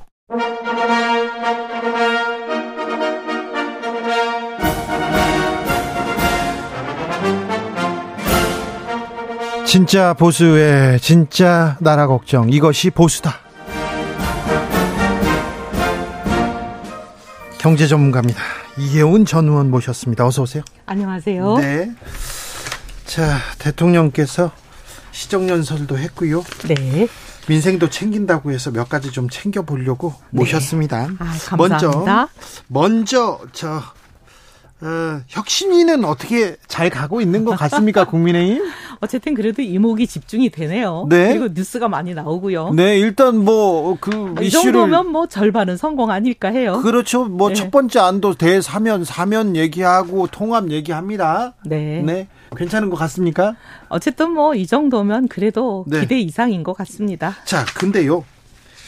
김포를 서울로는 음. 어떤 전략인 건가요? 김포를 서울로 서울로 얘기하면서 지방 지방 중심 이제는 지방 시대 이런 얘기를 하는데 이게 무슨 말인지 잘 근데 이건 사실은 이제 네. 국민의 힘이 시작했다고 다들 이제 알려져 있는데 네. 실은 이게 국민의 힘이 시작한 게 아니고 네. 김동연 지사가 시작한 거죠. 김동연 지사가, 지사가. 했다고요? 네. 김동연 지사는 이거 말도 안 된다는 얘기를 했는데요. 그러니까 제가 너 김동연 지사가 그 말하는 거 보고 제가 놀란 게 김동연 지사가 분도를 시작한 것이잖아요. 그렇죠. 경기도를 북도와 남도로 네. 분도하겠다 그렇게 예. 시작을 해가지고 이분 이 한덕수 총리를 찾아갔잖아요. 예. 찾아가가지고 경기 북부 특별자치도 예. 이거를 해달라. 예. 그러면서 이거를 하는 이제 특별법을 제정해 달라라고 시작을 하면서 이제 그 특별법을 제정을 하려면 관련된 이제 절차를 밟아야 되잖아요. 그 절차를 밟는 거를 하겠다. 그러시면서 이분이 뭐라고 얘기를 했냐면 그거를 하는데 필요한 이제 관련법 하려면은 주민 투표를 시작해야 되잖아요. 예? 그거를 하겠다고 이제 허락해 달라 이러면서 그거를 하는데 김포는 이제 뺐어요. 경기 북도에서. 경기 북도에서 김포는 뺐는데 김포에게 선택권을 주는 걸로 그렇게 했잖아요. 그리고 김포 사람들이 가만 생각해 보니까 자기들은 선택권을 갖는데 경기 북으로도 안 가고 남으로도 안 가고 서울로 가겠다 이렇게 그러면서 이제 경기 김포 사람들이 생각해 보니까 우리가 경기 북도가 되는 것보다는 어, 경기 북도 김포가 되는 것보다는 서울 김포가 되는 게 더 낫지 않겠냐 이렇게 살살 여론이 돈 거잖아요. 그래가지고 갑자기 이게 그냥 확 급불사를 타버린 거 아니에요. 그래서 이 사람들이 모여서 얘기를 하니까 근데 해필이면 김포시장이 국힘 소송이란 말이죠. 그리고 이 사람들 얘기가 슬슬 도니까 이 국힘 서울 김포시장이 국힘에 가가지고 우리 그냥 서울로 갈래요. 이렇게 하니까 당 대표가 어 그래 이렇게 받아버린 거 아니에요. 그래서 지금 국민의힘은 네. 국민의힘은 어 그래 그러면 우리 받아줄게 이렇게 된 거고 해필이면 서울시장이 또 국힘 소속이니까 네. 국힘 소속 서울시장은 어 그럼 검토해 볼게 이렇게 돼버린 거야. 아니 그런데요 김포도 음. 서울로 가고 싶고 구리도 서울로 가고 싶고 고향도 서울로 음. 가고 싶고 성남도 가고 사실 다 성남 수, 수도권은 서울로 가고 싶다 이렇게 생각하는 사람들이 좀 있어요. 다 대다수는 아닙니다만 음. 그렇게 생각하는 사람도 있는데 어떻게 보면 제 김동연 지사가 엉뚱한 불을 붙여버린 거죠. 또 김동연 지사가 불, 불을 지는 거. 김동연 지사는 이거 국토 갈라치기 하고 있냐 정책은 사라지고 정치만 남았다 하면서 반대 입장 밝혔거든요. 음, 본인이 북도와 남도를 나돌래다가 일이 이렇게 가버린 거죠. 그런데 경기도 음. 지사들은 역대 음. 북으로 남으로 이렇게 음. 얘기하면서 권역을 좀 어 뭐 권역을 바꾸겠다 행정 개편에 대해서 음. 구상안을 발표했어요. 근데 이제 사실 어떻게 보면 이제 네. 행정구역이라는 게 행정기관의 권한이 미치는 범위를 행정구역이라 그러는 거잖아요. 네. 근데 행정구역이라는 거는 뭐겠어요? 경제활동을 support 하는 거잖아요. 네. 근데 경제활동이 뭐겠어요? 그 경제 활동이라는 거는 보면 지금 김포 지역을 놓고 보면 인구의 85%가 서울로 출퇴근하는 사람들 아니에요. 예. 근데 그 경제 활동을 support 어떻게 해주는 게 가장 효율적이겠어요? 그래서요. 서울로 간다고요? 이거 서울 사람들은 동의할까요? 김포 사람들은 동의할까요? 그리고 다른 경기도 사람들은 동의할지 이건 굉장히 예민한 문제 같은데. 예, 예민한 문제예요. 사실은 총... 이제 총선에 표를 얻자고 했다 이렇게 보기는 어려운 게 이게 표는 또 계산이 꼭 그렇게 간단하지만은 않을 거예요. 국민의힘한테 유리하지만은 않을 것으로도 보여요. 예, 저는 이거 표는 굉장히 복잡한 문제일 거라고 봅니다. 그래요? 음. 아, 네. 음. 남경필 전 지사도 광역 서울도 이런 얘기를 한 적이 있는데 음. 김포 편입에 아, 수도권이 좀 술렁입니다. 이게 음. 총선에 어떤 어떤 영향을 미칠지는 좀 지켜보겠습니다. 자, 네. 윤 대통령이 국회에 가가지고 시정연설을 했는데 시정연설에서 여러 얘기를 했습니다. 혹시 좀 인상 깊은 대목이 있었습니까? 음, 뭐 예산이 이제 아무래도 좀, 네. 어, 문재인 정부 때는 달리 윤재인 예. 정부 때는 막 일단 확장 일본도였잖아요. 네. 근데 이제 확장 일본도로 안 간다는 메시지는 확실히 하신 것 같아요. 확실했습니다. 자, 네. 어, 확장 재정을 할 것인지 긴축 재정을 할 것인지 이건 판단에 따라 다른데요. 음. 지금 경기가 어렵고 경제가 음. 어렵고 서민들이 더 어려워지니 음. 정부가 좀 적극적으로 음. 적극적으로 예산을 좀 집행해야 되는 거 아닙니까? 아, 저는 이제 그게 저는 늘 반대했었거든요. 네. 왜냐하면 이제 재정 중독이 굉장히 심각한데 우리 문재인 정부가 저는 굉장히 잘못한 거 제일 잘못한 거 하나를 들라 그럼 그 재정 중독을 완전히 그냥 고착화 시켜 놓은 거 코로나 때문에 서민들이 어려웠잖아요 음. 중소상공인들 어려웠잖아요 음. 문, 문재인 정부 말고 전 세계에서 돈을 풀었었습니다 음. 그런 시기였어요 근데 이제 재정 중독이라는 게 이제 뭐가 문제냐면 네? 재정 지출을 늘리면 경제가 좋아진다. 그 망상이 깨진 지가 오랜데 문재인 정부는 이미 이제 고리짝에 박물관에 들어박힌 그걸 자꾸 국민들한테 세뇌시킨 게 잘못이었어요. 낙수 효과가 깨진 게 음. 언젠데 지금 윤석열 정부에서는 계속 기업만 감세해주면 경기, 경기 나아진다, 경제 나아진다, 나아지지 않지 않습니까? 어, 낙수 효과 절대 안 되죠. 네. 낙수 효과 안 되고 네. 재정 지출 늘리면 경기 좋아진다는 거는 없어진 지가 오랜데 네. 자꾸 이제 그 진보에서는 얘기하는 게 재정 지출 늘리면 투자가 늘어나고 그러면서 경기가 좋아진다 자꾸 그 얘기를 하는데 아니에요. 블랑샤 and 페로티라는 사람이 들이 그 학자들이 이미 네. 연구해 가지고 네. 이미 학계에서 다 알려진 게 오래됐어요. 뭐냐면 네. 재정 지출 늘리면 오히려 성장 동력이 재정 지출 늘린 만큼 성장 동력이 떨어진다. 이게 이제 거의 뭐 확고하게 돼 있어요. 그럼 미국도 유럽도 다 잘못한 겁니까? 아, 그게 이제 그런 분야가 있는데 네. 근데 이미 이제 어 재정 지출을 그렇게 늘린 만큼 안 되는 게 어 뭐라 그래야 되나 이제 어떻게 말씀드리면 안 되는 게 이제 그 어 재정 지출과 통화 정책이 좀 다르기는 한데요. 네. 재정 지출을 그렇게 늘려서는 안 되는 거예요. 네, 알겠습니다. 지금 네. 국민의힘 음. 어, 여권 진영의 최고 저, 경제 전문가하고 지금 말씀을 하고 있습니다. 승수, 승수 효과가 1, 1이라는 거는 네. 늘린 만큼 떨어진다는 거예요. 자, 그런데요. 음. 어, 추경호 부총리가 경제 성장률 이 정도는 달성하겠다. 물가 이 정도로 잡겠다. 이렇게 얘기했는데 음. 그 약속 거의 못 지키고 있어요. 그잖아요. 네? 네. 지금 저기 문재인 정부가 해놓은 거 그거 지금 영향이 지금 오는 거예요. 경제는 2년 뭐, 정도 이게 네. 이제 그 뭐라 그래야 되나 시차가 있는 있는 거거든요. 2년 시차 있어요. 그럼 올해까지는 음. 어렵다고 쳐요. 음. 내년도 어렵잖아요. 내년도 어려워요. 어, 내년도 어렵잖아요. 음. 음. 그런데 어, 조금 그러면 서민들하고 음. 서민들은 어떻게 해야 됩니까? 정부가 좀 잘해주기만을 바라는데 뭐. 세계 경기가 안 좋다더라. 그런데 우리 경기는 일본보다 미국보다 안 좋잖아요. 이거는 좀 정부가 잘해줘 잘해주면 조금 바꿀 수는 있는 거 아닙니까? 잘해야죠. 잘해야 네. 되는데 지금 어려운 건 사실이에요. 네. 사실인데 우리 정부는 지금 국가 부채 이게 지금 너무 어려운 게 음. 채권 시장에 국채 국가 부채를 너무 많이 해놔 가지고 그것 때문에 회사채가 거의 뭐 완전히 구축 효과가 심각하잖아요. 근데 다른 나라에 비해서 국가 부채 비율은 굉장히 좀 안정적이지 않습니까? 괜찮지 않습니까? 음, 근데 지금 구축 효과는 다른 나라보다 더 심해요. 그래요? 음. 가계 부채가 심각하고 가계 그러니까 개인들은 가난하고 기업은 부자고 어 저기 정부는 단단한 거 아닙니까? 근데 이제 우리 국가 부채가 예. 증가 속도가 예. 너무 빨리 갔잖아요. 증가 속도는 빠르다. 어, 빠르다 보니까 구축 효과는 좀 심각하죠. 그렇습니까? 음. 자, 정치 얘기도 조금 물어볼게요. 네. 네. 유승민 이, 이 이준석 예. 어. 신당을 만든다더라.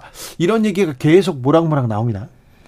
아유, 하여튼 1년쯤 된 것 같아요. 1년쯤 된 거. 예. 자, 그럼 대표적인 정책통, 자, 경제통 이혜훈한테 얘기했을 것 같은데요. 그런 얘기 안 했습니까? 아니요, 뭐 연락 끊어진 지가 한 4년 된 것 같은데요. 아, 그래요? 예. 같이 얘기하지 않습니까? 아니요, 뭐 단 저기 결별한 지가 한 4년, 2020년부터 결별했으니까. 예. 예. 그분들하고 그래. 아, 지금 조... 아 4년 4년 다 돼 갈래 그러네요. 그래요? 네. 자 신당에 대한 교감은 없습니까 일단? 아니 교, 그 신당은 고사하고 아예 결별한 게 2020년 초였으니까. 네. 예.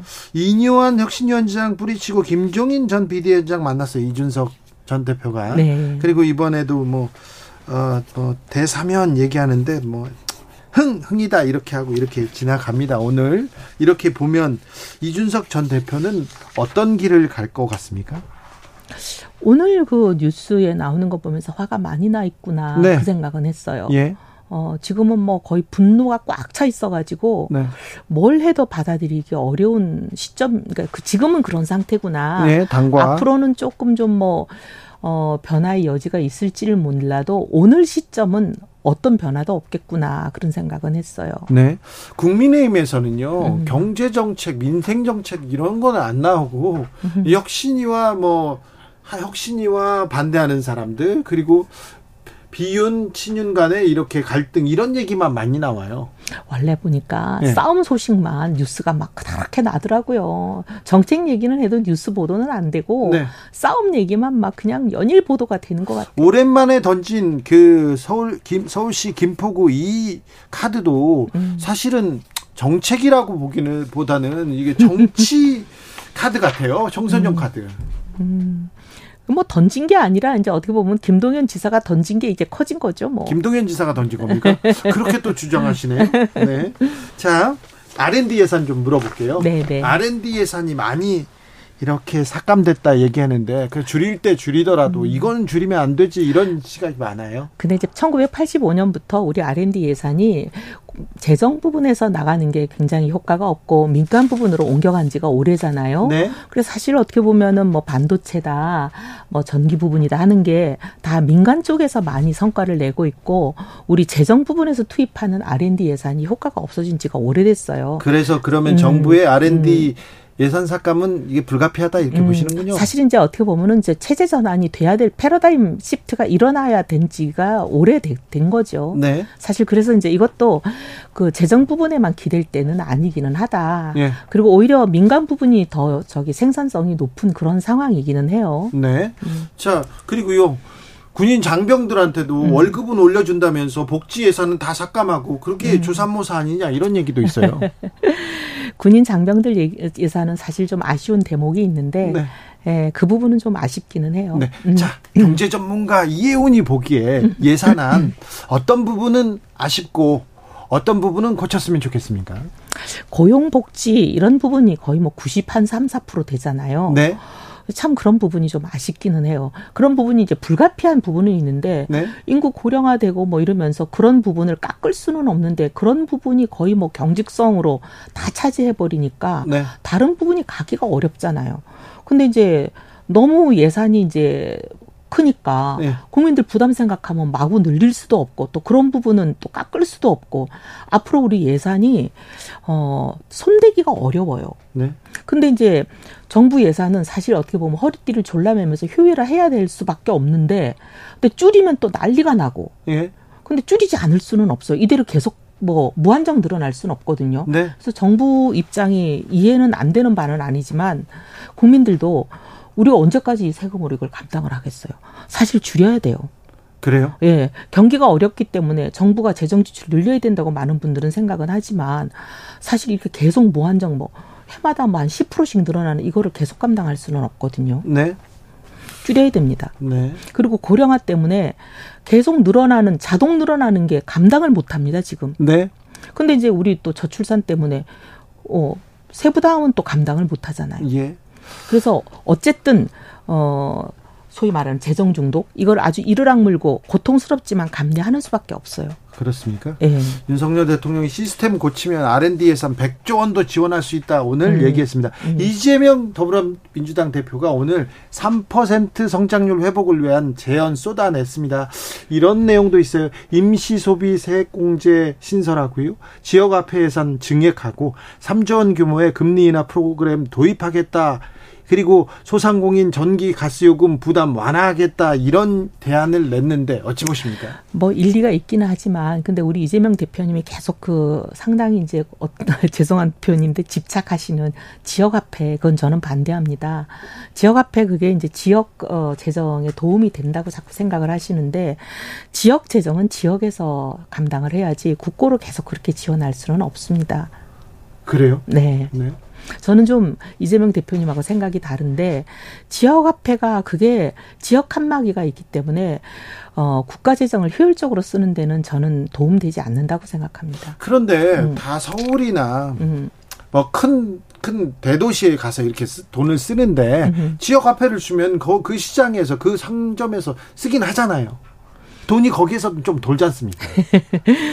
그게 이제 어쨌든 칸막이라는 것 자체는 네. 전국적으로 칸막이 없이 재정이 효율적으로 쓰이는 것보다는 아무래도 효율이 좀 손실이 있거든요. 네. 후생 정, 손실이 있습니다. 정부는 지역 화폐에 대해서는 무조건 지원금 모두 없애야겠다고 합니다.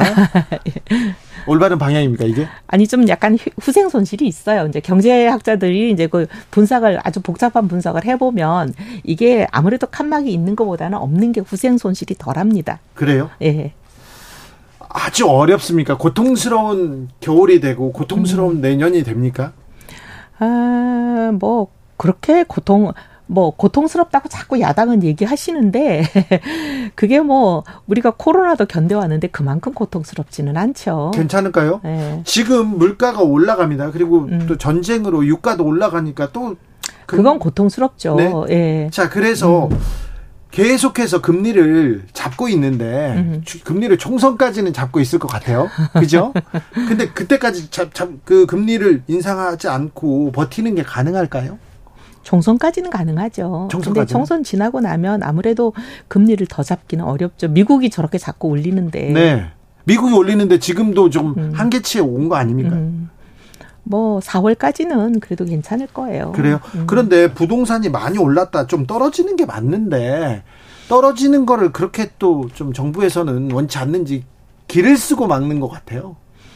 정부가 떨어지는 거를 그렇게 길을 쓰고 막을 리가 있겠어요? 얼마 전까지만 해도 50년 동안 이렇게 대출해 준다 이런 것도 있었고요. 여러 대출 방안이 있었지 않습니까? 음. 그렇진 않을까요? 에이, 그럴 리가 있겠어요. 그래요? 네. 경제 잘 제대로 가고 있습니까? 이 정부의 경제 정책?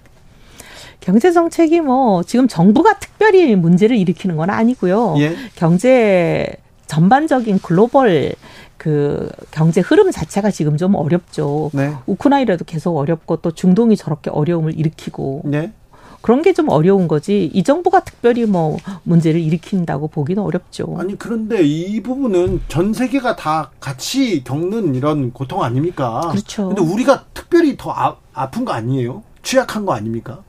그거야 이제 우리 경제가 가지고 있는 어떻게 음. 보면 오픈 이카나미 중에서 우리가 취약한 그런 부분 때문에 그렇죠. 네, 박민호님께서 이혜훈 의원님 음. 지역 화폐 때문에 먹고 사는 사람들 자영업자들도 이 많습니다 이렇게 얘기하는데요. 에이, 뭐 그런 분들이 없을 수야 없죠. 네. 하지만 이제 전반적인 경제에 어떻게 보면 전체적인 효율성 차원에서 좀 말씀드린 거죠. 네. 뭐 하여튼 그런 분들께는 죄송합니다. 네. 근데 이제 경제를 하다 보면 우리가 이제 전반적인 효율성을 얘기하다 보면 네. 일부 어려운 분들 입장을 다 헤아려 드리지 못해서 죄송합니다. 네. 아, 국민의힘 최고 정책통 경제통 이혜훈 전 의원이었습니다. 감사합니다. 네, 감사합니다. 정치 피로, 사건 사고로 인한 피로, 고달픈 일상에서 오는 피로. 오늘 시사하셨습니까? 경험해 보세요. 들은 날과 안 들은 날의 차이. 여러분의 피로를 날려줄 저녁 한 끼 시사. 추진우 라이브.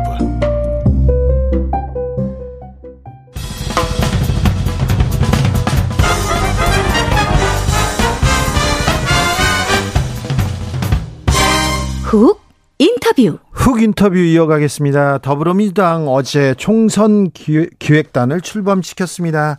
그런데요, 친명 일색이다. 비명계는 반발하고 있는데요.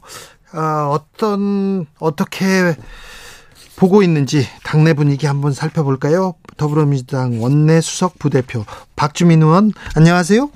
예, 안녕하십니까. 네. 총선 기획단을 꾸렸습니다. 자, 네. 총선 기획단이 총선에서 큰 역할을 하죠.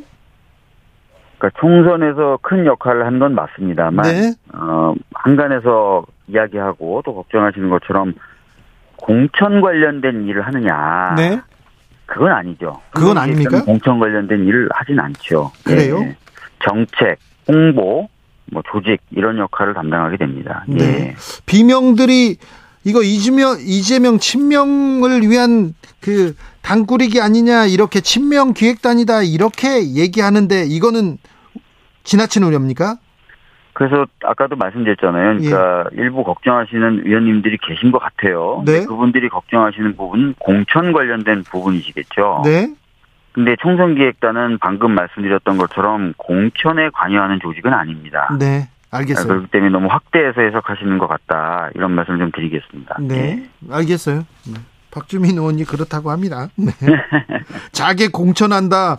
어, 비명 반명한테는 계속해서 자객을 보낸다 이런 얘기도 계속 있는데 네. 이 부분은 그 이 총선 기획단이 꾸려졌다고 걱정할 내용은 아니네요. 그렇죠. 총선 기획단에서 공천을 하거나 뭐 어디에 누굴 보낸다거나 하는 그런 게 아니거든요. 네네. 네. 그래서 그 아까도 말씀드렸고 거듭 말씀드리지만 네. 아, 이 총선 기획단에 대해서 지나치게 큰 우려를 가지고 계신 건 아닌가 이런 네. 말씀드리겠습니다. 알겠습니다. 예. 국민의힘에서는 혁신위원회를 꾸려가지고 혁신한다, 사면한다, 통합한다 이런 얘기가 계속 나옵니다. 물론 네. 불협화음도 나오지만 계속해서 네. 혁신 그리고 혁신위원장에서 뉴스를 계속 만들고 있어요. 자 민주당도 네. 혁신해야 될 거 아닙니까? 개혁 카드 던져야 될 거 아닙니까? 예, 이제 뭐 민주당도 이제 총선 기획단 꾸려졌고 예. 정책이라든지 이런 쪽에서 어, 총선에 이제 주요한 공약이 될 만한 내용들도 생산해 내고 있고 하거든요. 그래서 네. 이런 것들을 저희들도 이제 순차적으로 보여드리는 시기가 올 겁니다. 네. 어, 다만 지금은 아, 그런 것들 준비하는 과정이다 이렇게 예. 말씀을 드리겠습니다. 알겠습니다. 네. 좀 기다려 보겠습니다. 네. 대통령이 국회 왔는데요. 네. 대통령의 변화 보셨습니까? 느끼셨습니까? 뭐 예를 들어서 뭐 어, 시정연설에서 전 네. 정부 탓을 하던 관행에서 벗어나서 전 정부 탓을 안 했다든지 네. 또는 이제 그 여당보다 야당의 대표나 원내대표를 네. 먼저 호명했다든지 뭐 네. 이런 부분을 거론하면서 네. 태도가 달라졌다 이렇게 지금 얘기를 어, 하고는 네. 계시는데 네. 실제로 그런 걸 가지고 달라졌다라고 부르긴 좀 어렵겠죠. 아 그렇습니까? 어, 예, 저희들이 사실 계속해서 지적해 왔던 게 어, 시정연설이라는 것은 이제 예산에 대한 그 호소 아니겠습니까? 네. 어, 저희들이 이제 이 예산에 대해서 계속 지적해왔던 문제점들이 있었어요. 예를 네. 들어서 R&D 예산이 대폭 삭감됐다든지, 네. 아, 청년 관련된 일자리가 대폭 삭감됐다든지, 네. 소상공인을 위한 예산이 많이 삭감됐다든지 이런 얘기들을 계속 했거든요. 그리고 네. 심지어는 여당에 있는 의원님들도 그런 취지로 발언들을 많이 하셨어요. 그러면 정말 뭔가 얘기를 듣고 반성하고 소통한다. 그러면은 그런 지적들 예산안에 대해서 그동안 진행되었었던 야당과 여당의 일부 인사들의 지적에 대해서 뭔가 좀 수용하는 모습을 보여주는 것이 가장 어, 긴 모습을 보여주는 모습이겠죠. 네. 근데 어, 시정연설 내용을 쭉 보시면 아시겠지만 아, 이번에 정부가 편성한 예산에 아무런 잘못도 없다는 겁니다. 아 그래요? 그대로 가겠다는 거예요. 그러니까 네. 이제 뭐 누구를 먼저 오면 뭐 이게 중요한 게 아니라 내용이 중요한 건데 네. 내용상에는 아무런 변화가 없었어요. 예. 그렇습니까? 네. 네. 내용상 그리고 인물상도 변화가 없어 보입니다. 국민의힘에서는 친윤 이철규 의원 인재 영입 위원장으로 컴백시켰습니다. 네. 그렇죠. 사실은 이제 인재 영입 위원장이 새로운 인재를 영입해서 사실은 이제 기존에 있는 어떤 지역구에 보내기도 하고요. 또는 네. 어, 전략공천 지역으로 확정된 지역에 보내기도 하고 이렇거든요. 그렇죠. 그러니까 사실은 이제 기존에 있는 인물들에 대한 물갈이 역할에 큰 역할을 차지하는 부분이 바로 인재 영입위원장이에요. 네. 근데 거기에 소위 말하는 친윤 중에서도 친윤을 보냈던 거죠. 네. 이, 이 얘기는 이제 어, 당 우위의 어떤 공천, 당 중심의 선거, 어, 당과 소통하는 대통령실, 뭐 이런 것과는 거리가 먼 모습을 보여준 거죠. 아, 그렇습니다. 네. 근데요, 그러면 네. 민주당의 총선 기획단장, 국민의힘의 인재 영입위원장, 어디가 네. 권한이 더 센 거예요? 어디가 힘이 세요? 그러니까 아까도 말씀드렸지만 총선 기획단은요, 네. 과거에 뭐 선례라든지 또는 당원 당규 규정 다 보십시오. 공천을 하는 데가 아니에요. 공천하고는 무관합니까? 예, 정책을 생산하고 홍보를 어떻게 할지 기획하고 하는 단위예요. 홍보를 어떻게 할지, 정책을 어떻게 어, 정하고 홍보를 어떻게 할지, 또 돈을 어디로 보낼지 이런 거 하는 거지 않습니까? 아니 그렇게 얘기하시면 예를 들어서 그럼 공천을 공천을 하는 게 아니라 정책을 이렇게 막 해가지고 누구를 배제하는 공, 정책을 내나요? 네, 그런 거 아닌가요? 네. 아니 어느 어느 동네에 유리한 어느 지역에 유리한 이런 공천 뭐지 공약을 내나 내놓는다던가 아니면 홍보 예산을 누구한테 더 준다던가 그러지 않습니까? 그, 그런 건 아니, 아니고요. 그래서 네. 실무단이라고 보시면 맞고. 아, 총선을 치르는 실무하는 네, 단장이다? 실무단이라고 보셔야 될 것 같고요. 예. 그래서 이제 지나치는 우려를 하실 필요는 없습니다. 알겠습니다. 네. 자. 자, 은평을 지역구로 가고 있는 박주민 의원? 네네네. 네. 고향 사람들이 은평에 많이 출근하죠. 음, 은평도 그렇고 은평을 거쳐서 이제 네. 주로 이제 시내 쪽으로 많이 어, 직장을 가지신 분들이 계셔서 왕복을 많이 하시죠. 예. 그러면요. 그러면 서울시 김포구 자 행정 행정 지역을 바꾸겠다. 서울 김포 서울 편입 문제는 어떻게 보십니까? 저희들이 뭐 대변인도 그렇고 뭐 여러 통로로 지금 말씀을 계속 드리고 있는데요. 어, 저희들이 봤을 때는 그렇게 신중한 검토 끝에 나온 이야기는 아닌 것 같습니다. 뭐 지역의 어떤 문제를 해결하는 데 있어서 큰 도움이 되는 것도 아닌 것으로 보여지고요. 네. 그래서 저희들은 계속해서 얘기하는 것은 지역이 갖고 있는 또 겪고 계신 어려운 문제를 실질적으로 해결할 수 있는 그런 방안들을 먼저 좀 찾, 찾는 것이 필요할 것 같고요. 네. 그 다음에 행정구역 개편이나 이런 부분은 어, 국가의 균형 발전이나 이런 것들을 토대로 좀 고민을 해서 좀 신중하게 접근하는 이런 자세들이 좀 필요한 것 같아요. 예. 그래요? 당의 네. 그 당의 생각은 어떻습니까? 아까 이혜훈 전 의원이 이런 얘기하더라고요. 네. 김포 김포를 서울로 이 안은 네. 김동연 네. 경기지사가 던진 음. 던진 행정구역 개편 안에서 나온 것이다, 파생된 것이다 이런 얘기 하던데요. 김동연 지사는 경기 남도와 경기 북도를 좀 나누자. 네. 그래서 어 경기도도 이제 사실은 남도에 비하면 좀 북도 쪽이 어 조금 뭐랄까요 소외받았다라는 평가가 나옵니다. 개발이 덜 됐다 이렇게 얘기하죠. 그래서 그걸 남도와 북도로 나눠서 균형 있게 발전하자라는 걸 추진하고 있지 않습니까? 네. 그래서 균형 있게 발전을 추진하려고 했더니 갑자기 하나를 떼서 서울에 붙여버리겠다. 이게 같은 맥락의 고민인지 잘 모르겠는데요. 저는. 네. 네. 자, 경기도 다른 지역에서도 서울로 편입시켜 주세요 얘기가 나올 텐데 이 얘기가 계속해서 좀 총선 앞두고 뜨거운 감자가 될 것 같습니다.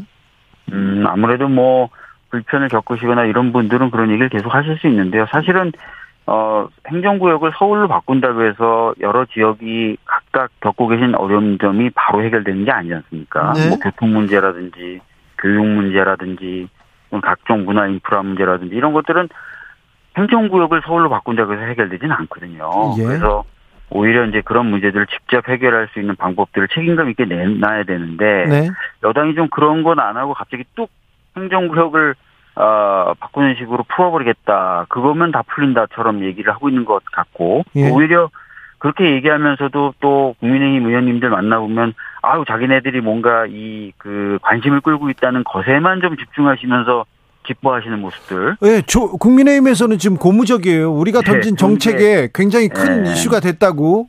그러니까요. 그 이슈를 만들기 위한 어 정책 이라면 굉장히 나중에 큰 상처를 안기지 않겠습니까 오히려. 그래서 어 너무 그런데 그 빠져들지 마시고 아까 말씀드렸던 대로 진짜 실질적으로 문제를 해결할 수 있고 또 국가의 균형 발전에도 이바지할 수 있고 이런 어 합리적인 방법들을 모색하고 찾아나가는 게 전, 저는 더 필요하지 않을까 이렇게 생각됩니다. 김민지 씨가 이런 질문을 합니다. 근데 김포가 서울에 흡수되면 지자체 예산 자체가 다 깎이는 건가요? 물어봅니다.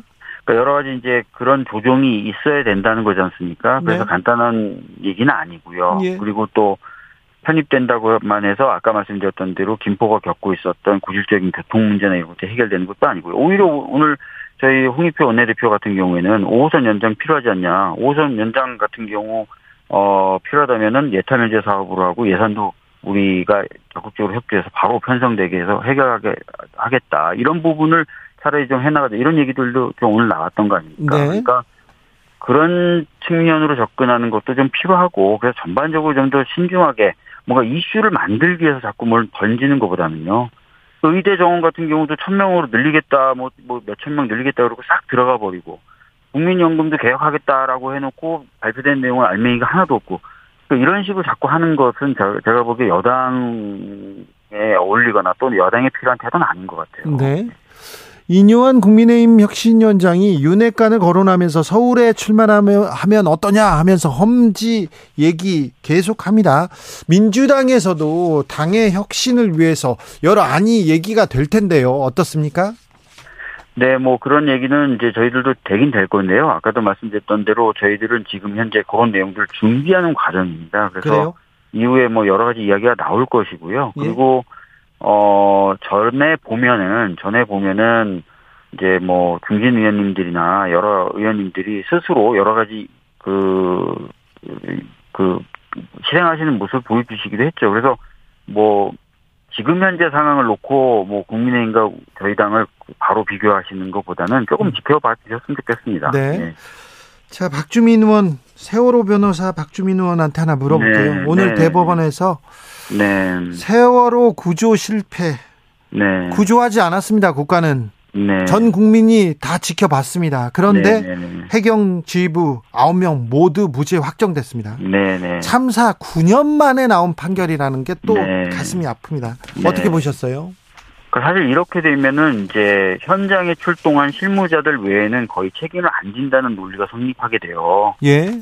어, 그렇게 되면은 사실은 어, 전체적인 어떤 지위나 컨트롤 이런 부분에 대한 책임을 묻기가 어려워지고 네. 또 어, 안전을 위한 큰 정책 변화나 이런 것들 가져오기 어려워지게 됩니다. 네. 그래서 이번 대법원 판결은 저도 좀 더 분석은 해봐야 되겠지만 네. 혹시 그런 쪽에 안 좋은 시그널을 주는 것 아닌가 어, 굉장히 좀 답답한 마음이 있고요. 네. 분명 저희들이 눈으로 봤습니다. 그 당시에 아 컨트롤 타워가 부재했던 모습들 저희들 다 보지 않았습니까? 그랬던 어, 기업과도 배치되는 어, 사실과도 좀 배치되는 부분이 있는 그런 판결 아닌가. 그래서 네. 좀 아쉽다. 이런 네. 말씀 좀 드리겠습니다. 마지막으로 네. 윤석열 대통령 국민의힘은 이렇게 하고 있다. 많은 비판을 하셨는데 민주당은 네. 어떻게 하겠다. 어떻게 잘하겠다 얘기해 주십시오. 네, 일단 뭐 오늘 그 이재명 당대표의 기자 간담회가 있었습니다. 예. 보신 분들도 계실 텐데 현재 우리나라가 겪고 있는 그런 부분을 해결하기 위한 국가의 역할을 좀 제시했고요.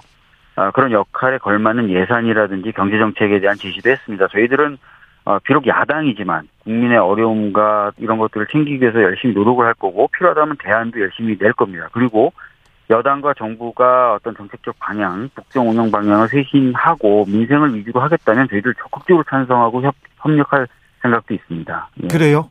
네네. 미, 저 윤석열 정부가 태도를 바꾸고 어, 정책 기조를 바꾼다면 적극적으로 협력한다고요? 악수도 네, 잘하고요? 민생을 위해서 여러 가지 바뀐 모습을 보여준다면 네. 저희들은 당연히 협력을 하죠. 예. 알겠습니다. 여기까지 듣겠습니다. 아, 더불어민주당 박주민 의원이었습니다. 감사합니다. 네, 감사합니다. 교통정보센터 다녀오겠습니다. 공인혜 씨.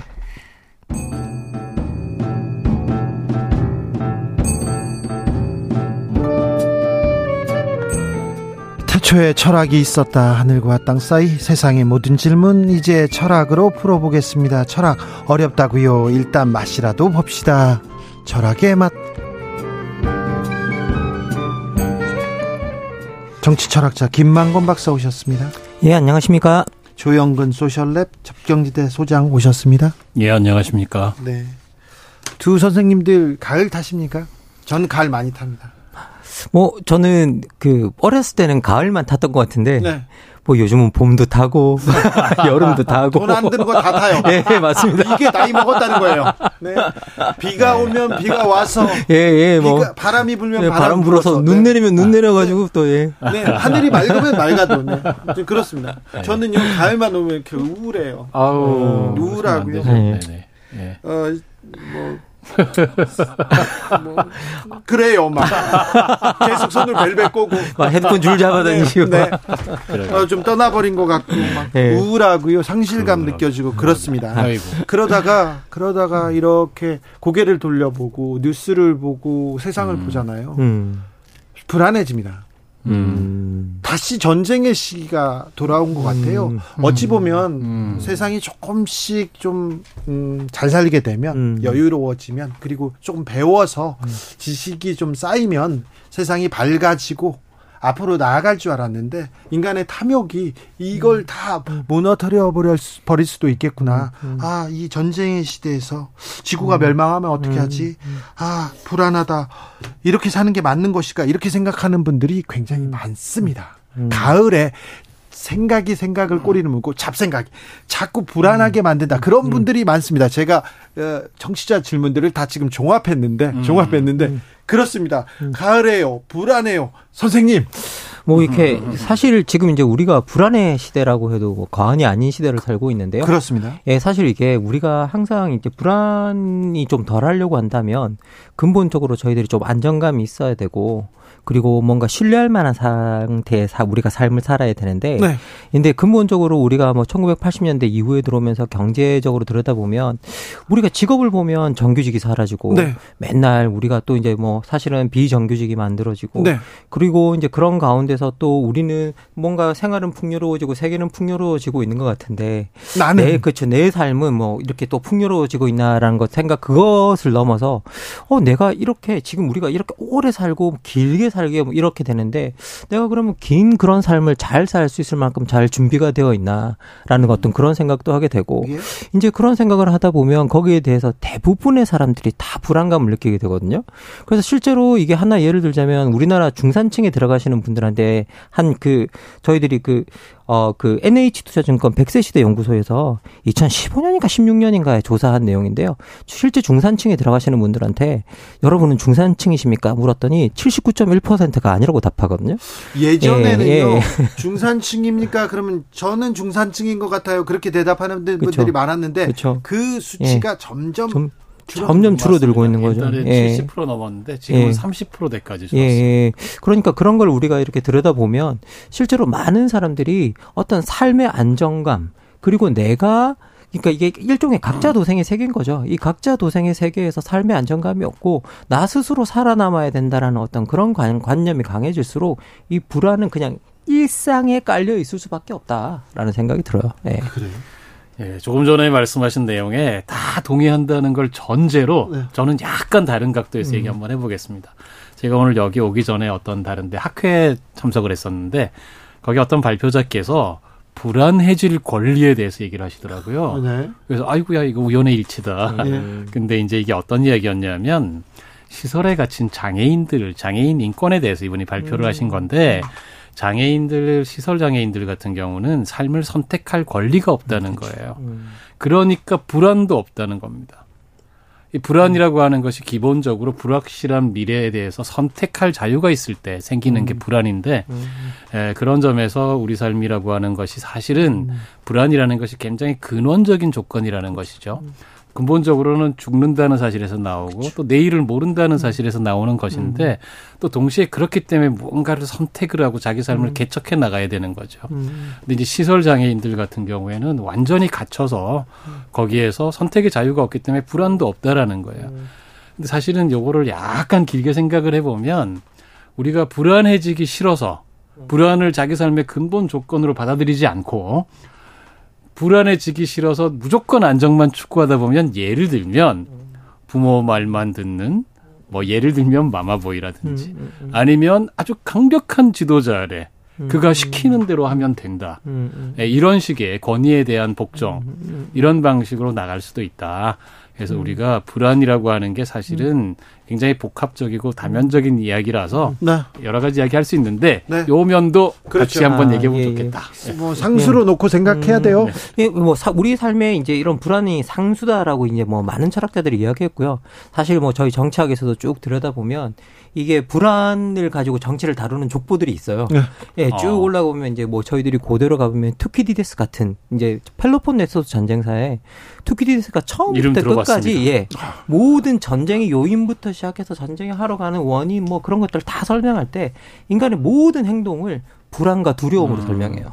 그러니까 소위 말해 나의 지위를 잃을까봐 불안해하고 나의 명예를 음. 잃을까봐 불안해하고 내 재산을 잃을까봐 불안해하고 내 목숨을 잃을까봐 두려워하고 고대인들도 똑같았네요. 예, 똑같았던 거죠. 예, 그런 이제 그런 것들을 어떻게 다루냐가 사실은 정치의 핵심이고요. 그리고 요 발상이 그대로 넘어온 게 저희들이 근대에서 토마스 홉스라는 사람이 근데 국가가 만들어지는 그 조건을 뭐라 그러느냐 그런 목숨을 잃을까봐 떠는 그런 상태를 네. 극복하기 음. 위해서 그 안전장치를 주기 위해서 만들어지는 게 국가라 그래요. 네. 그러면 사실 여기서 읽어낼 수 있는 건 뭐냐면요. 국가의 가장 중요한 기능이 이 사람들의 불안을 다뤄주는 거라는 거예요. 음. 예. 네, 불안을 예. 줄여줘야 예. 되는 불안을 줄여줘야 그렇죠. 되는 거죠. 예. 그 불안감을 줄여주고 그 불안감이 우리가 뭐 아예 뭐 안전하다는 뭐 그런 것들이 우리가 치안이니 뭐 이런 걸 제공하는 게 사실은 그런 불안감을 줄여주는 아주 중요한 일부 중에 하나인 음. 거죠. 예. 김종무님께서 상실의 시대입니다. 어떻게 좀 살려주세요. 교수님들 얘기하고요. 0328님, 정말 불안의 시대입니다. 네. 이런 때는요, 가을 하늘도 음. 올려다보고 낙엽길도 길도 걸어 보는데요. 네. 지구 저편 전쟁의 참상 음, 고통받는 사람들 음. 생각하면 그 마음마저 사처가 사치가 음. 되지 않을까 그런 생각도 듭니다. 전쟁이 일어나는 걸 보고 아 그래 전쟁이 일어날 수도 있어 이렇게 생각합니다. 그리고 전쟁을 얘기하는 사람들 때문에 또 불안해지기도 합니다. 음. 힘을 통한 평화 이게 존재하지 않는구나 이런 생각도 음, 음. 하게 되고요. 계속해서 최근에는 좀 불안해하는 분들이 더 늘었어요. 아니 사실 이게 저도 이제 전, 전 항상 문명사를 보면서 느끼는 게 뭐냐면 문명이 진화하면 진화할수록 우리가 전쟁의 규모도 커지고 음. 그리고 전쟁의 잔혹함도 아주 더 많이 예, 죽어요. 그러니까 그 심화되고 음. 그리고 이제 결국은 20세기는 세계 대전 두 번을 거치면서 철학에서의 악의 개념조차 바뀌거든요. 음. 왜냐하면 그 이전에는 항상 악이 자연에 있다고 생각했어요. 뭐 음. 자연의 대재해 뭐 이런 걸 겪으면서.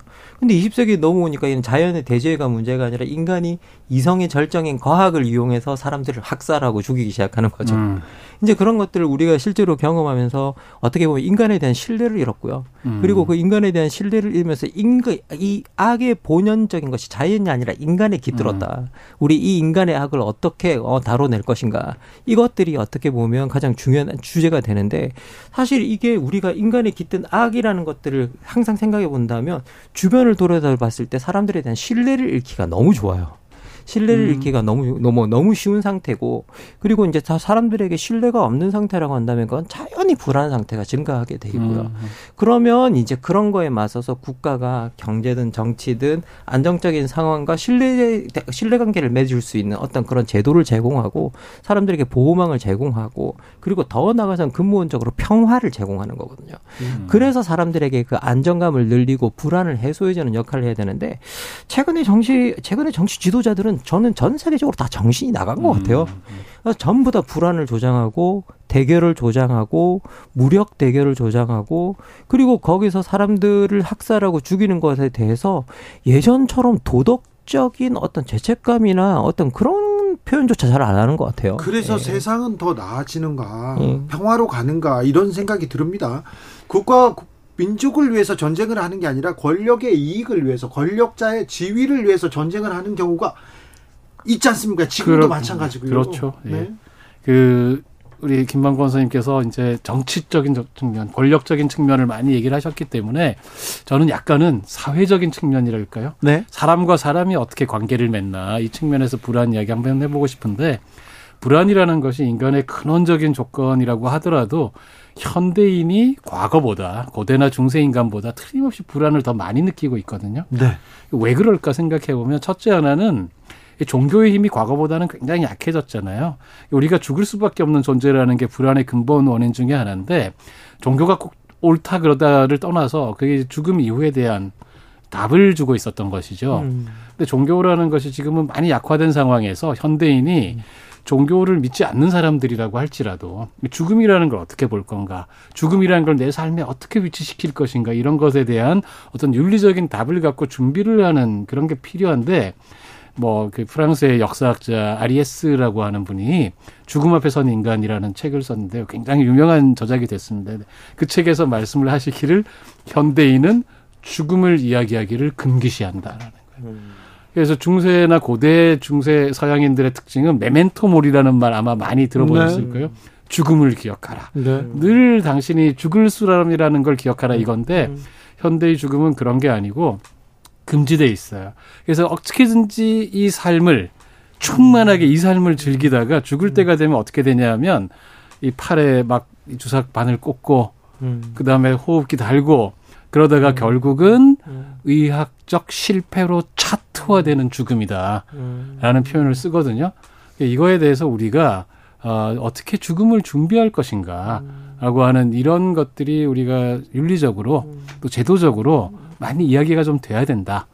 이런 어, 생각이 들고요. 저는 네. 그 부분에 대해서 100%또 저도 동의한다라고 네. 말씀을 드리고 저는 또 한켠으로 좀 한 발 더 물러서 좀 이야기를 해보자면 이게 저는 이게 지그문트 바우만이라고 하는 사회학자가 아, 네. 이 두려움에 관해서 일, 우리 일상에 스며든 두려움에 관해서 이렇게 설명하거든요.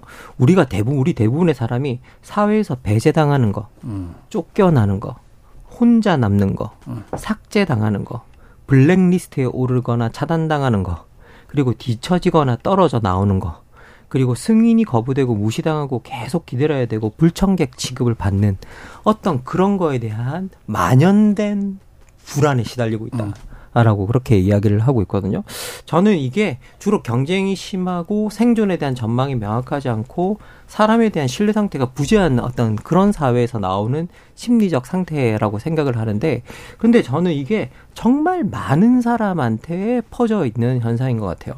그러다 보니 그리고 심지어 요즘은 어떤 현상이 일어나냐면 사람들이 불안해서 사람과 관계도 안 맺어요. 네. 네 사람과 관계도 안 맺어요. 정말 많아졌어요, 네, 지금. 네. 네. 사람과 관계도 안, 안 맺고 그러니까 되게 웃긴 건 뭐냐면 혼자 남는 걸 엄청나게 두려워하면서도 사람과 관계 맺는 것도 두려워하는. 상처받는 예, 게 두려워서 예. 관계를 시작하지 않으려고 그래요. 예, 예. 그러니까 지금 현재 어떤 여기 우리가 지금 사, 사는 게 살아가면서 저는 이제 아까 죽음도 되게 중요하지만 우리가 살면서 뭔가 소통의 통로가 열려야 되고 살면서 우리가 신뢰 관계가 열려야 되는데 우리가 어디를 돌아봐도 뭔가 통로가 다 막혀 있고 내가 어렵거나 힘들 때 도움을 호소할 곳도 없고 그리고 내가 사실은 이게 안정감이라는 게 내가 어렵고 힘들 때 나를 도와줄 사람이 있는 거잖아요. 네. 그리고 그 사람이 없다면 국가라도 있어야 되는데 이게 사람도 없고 국가도 없고 그러다 보니 여기서는 혼자 남는 것에 대한 두려움을 또 엄청 느끼지만 그렇다고 해서 또 적극적으로 나가서 사람들하고 관계를 맺을 자신도 없는 그런 세계가 지금 우리가 살아가고 있는 아주 그런 세계라 이게 지금 저는 그 어느 때보다도 그런 불안감이 증폭되어 있는 시기가 아닌가라는 생각이 들어요. 어찌 보면 세상은 정말 긴밀하게 연결돼 있지 않습니까? 예. 지금 SNS 이런 거 어, 소셜 미디어가 있어가지고 누구 전 세계 한 다리만 몇 사람만 건너면 누구를 다 알게 되고 음. 어떤 사람이 뭘 했는지 다 알게 됩니다. 그런데 그래서 더 불안해요. 포모 증후군도 생겼고. 사실 지금 김만권 선생님께서 얘기하신 내용이 그 딱 어떻게 보면 저희가 생각하는 게 비슷해서 네. 저도 오늘 해야지 하고 이야기했던 네. 준비했던 그런 내용하고 상당히 겹치는데 음. 결국은 사실은 이제 한편으로는 공동체 무너졌잖아요. 가족도 지역도 뭐 종교 공동체도 무너지고 모든 불안을 홀로 감당해야 된다라는 음, 거죠. 이게 사실 제일 큰 문제고 그러다가 특히 우리 20세기 말 이후에는 소위 말해서 각자 도생 무한 경쟁 사회가 됐잖아요. 네.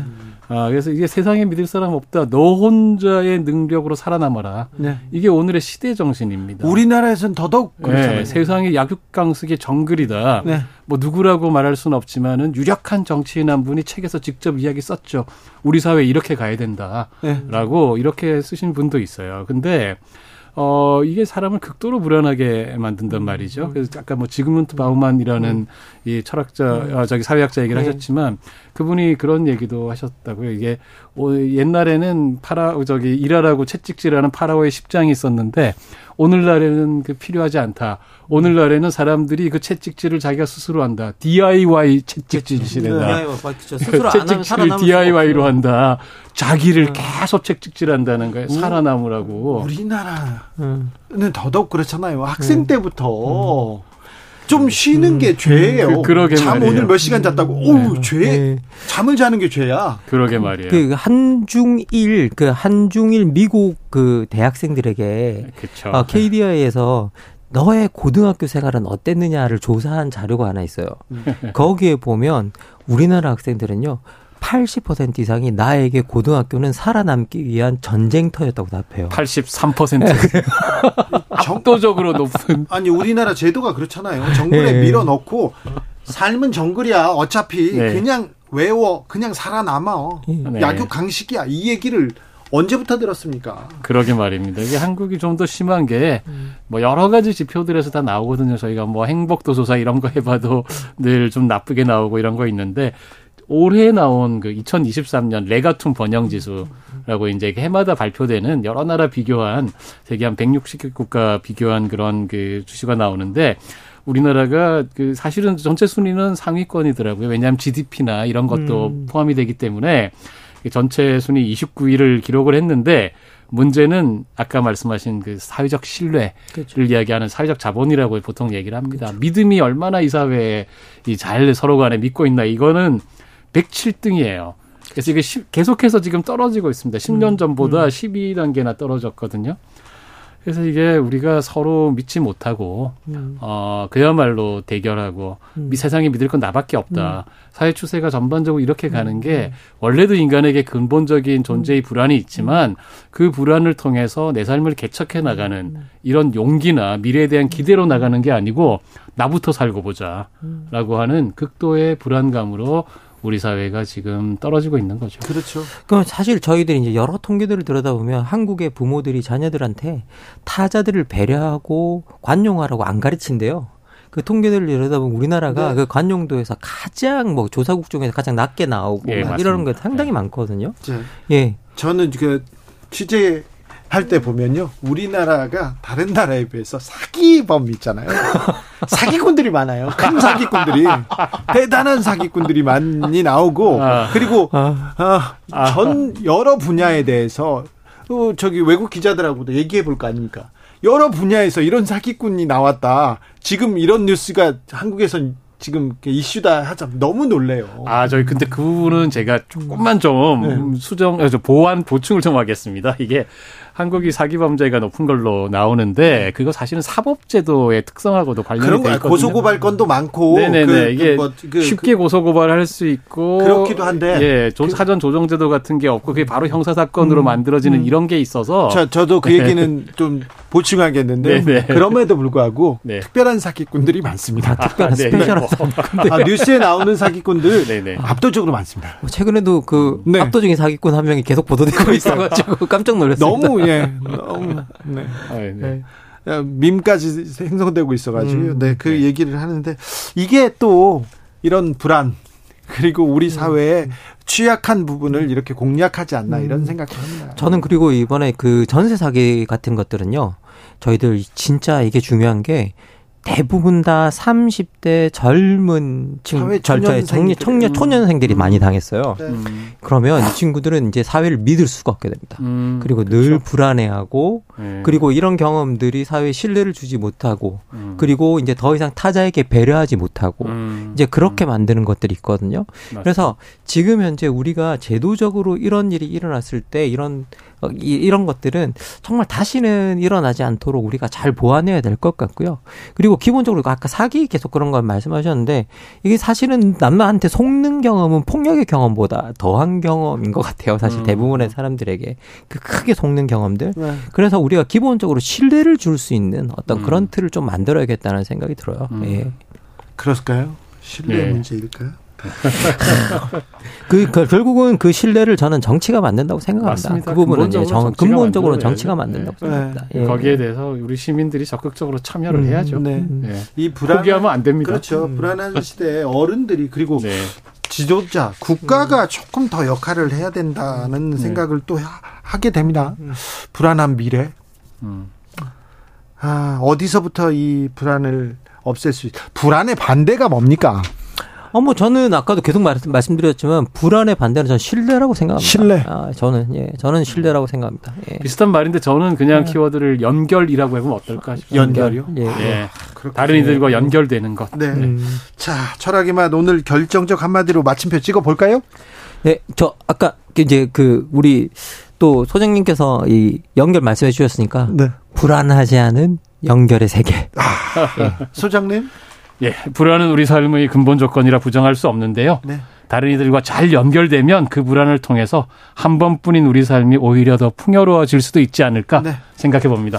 아, 가을이에요. 우울해요. 불안하다. 그러면 주위를 음, 둘러보고 음, 그렇죠. 예. 아, 네. 사람들의 손을 잡으면 예. 조금 예. 더 나아지겠죠. 예. 그리고 전 정말 다시 강조하지만 그 기본의 판을 깔아주는 게 정치의 역할입니다. 음. 알겠습니다. 김만곤 박사님 감사합니다. 조영근 소장님 감사합니다. 예, 고맙습니다. 자, 주진우 라이브 여기서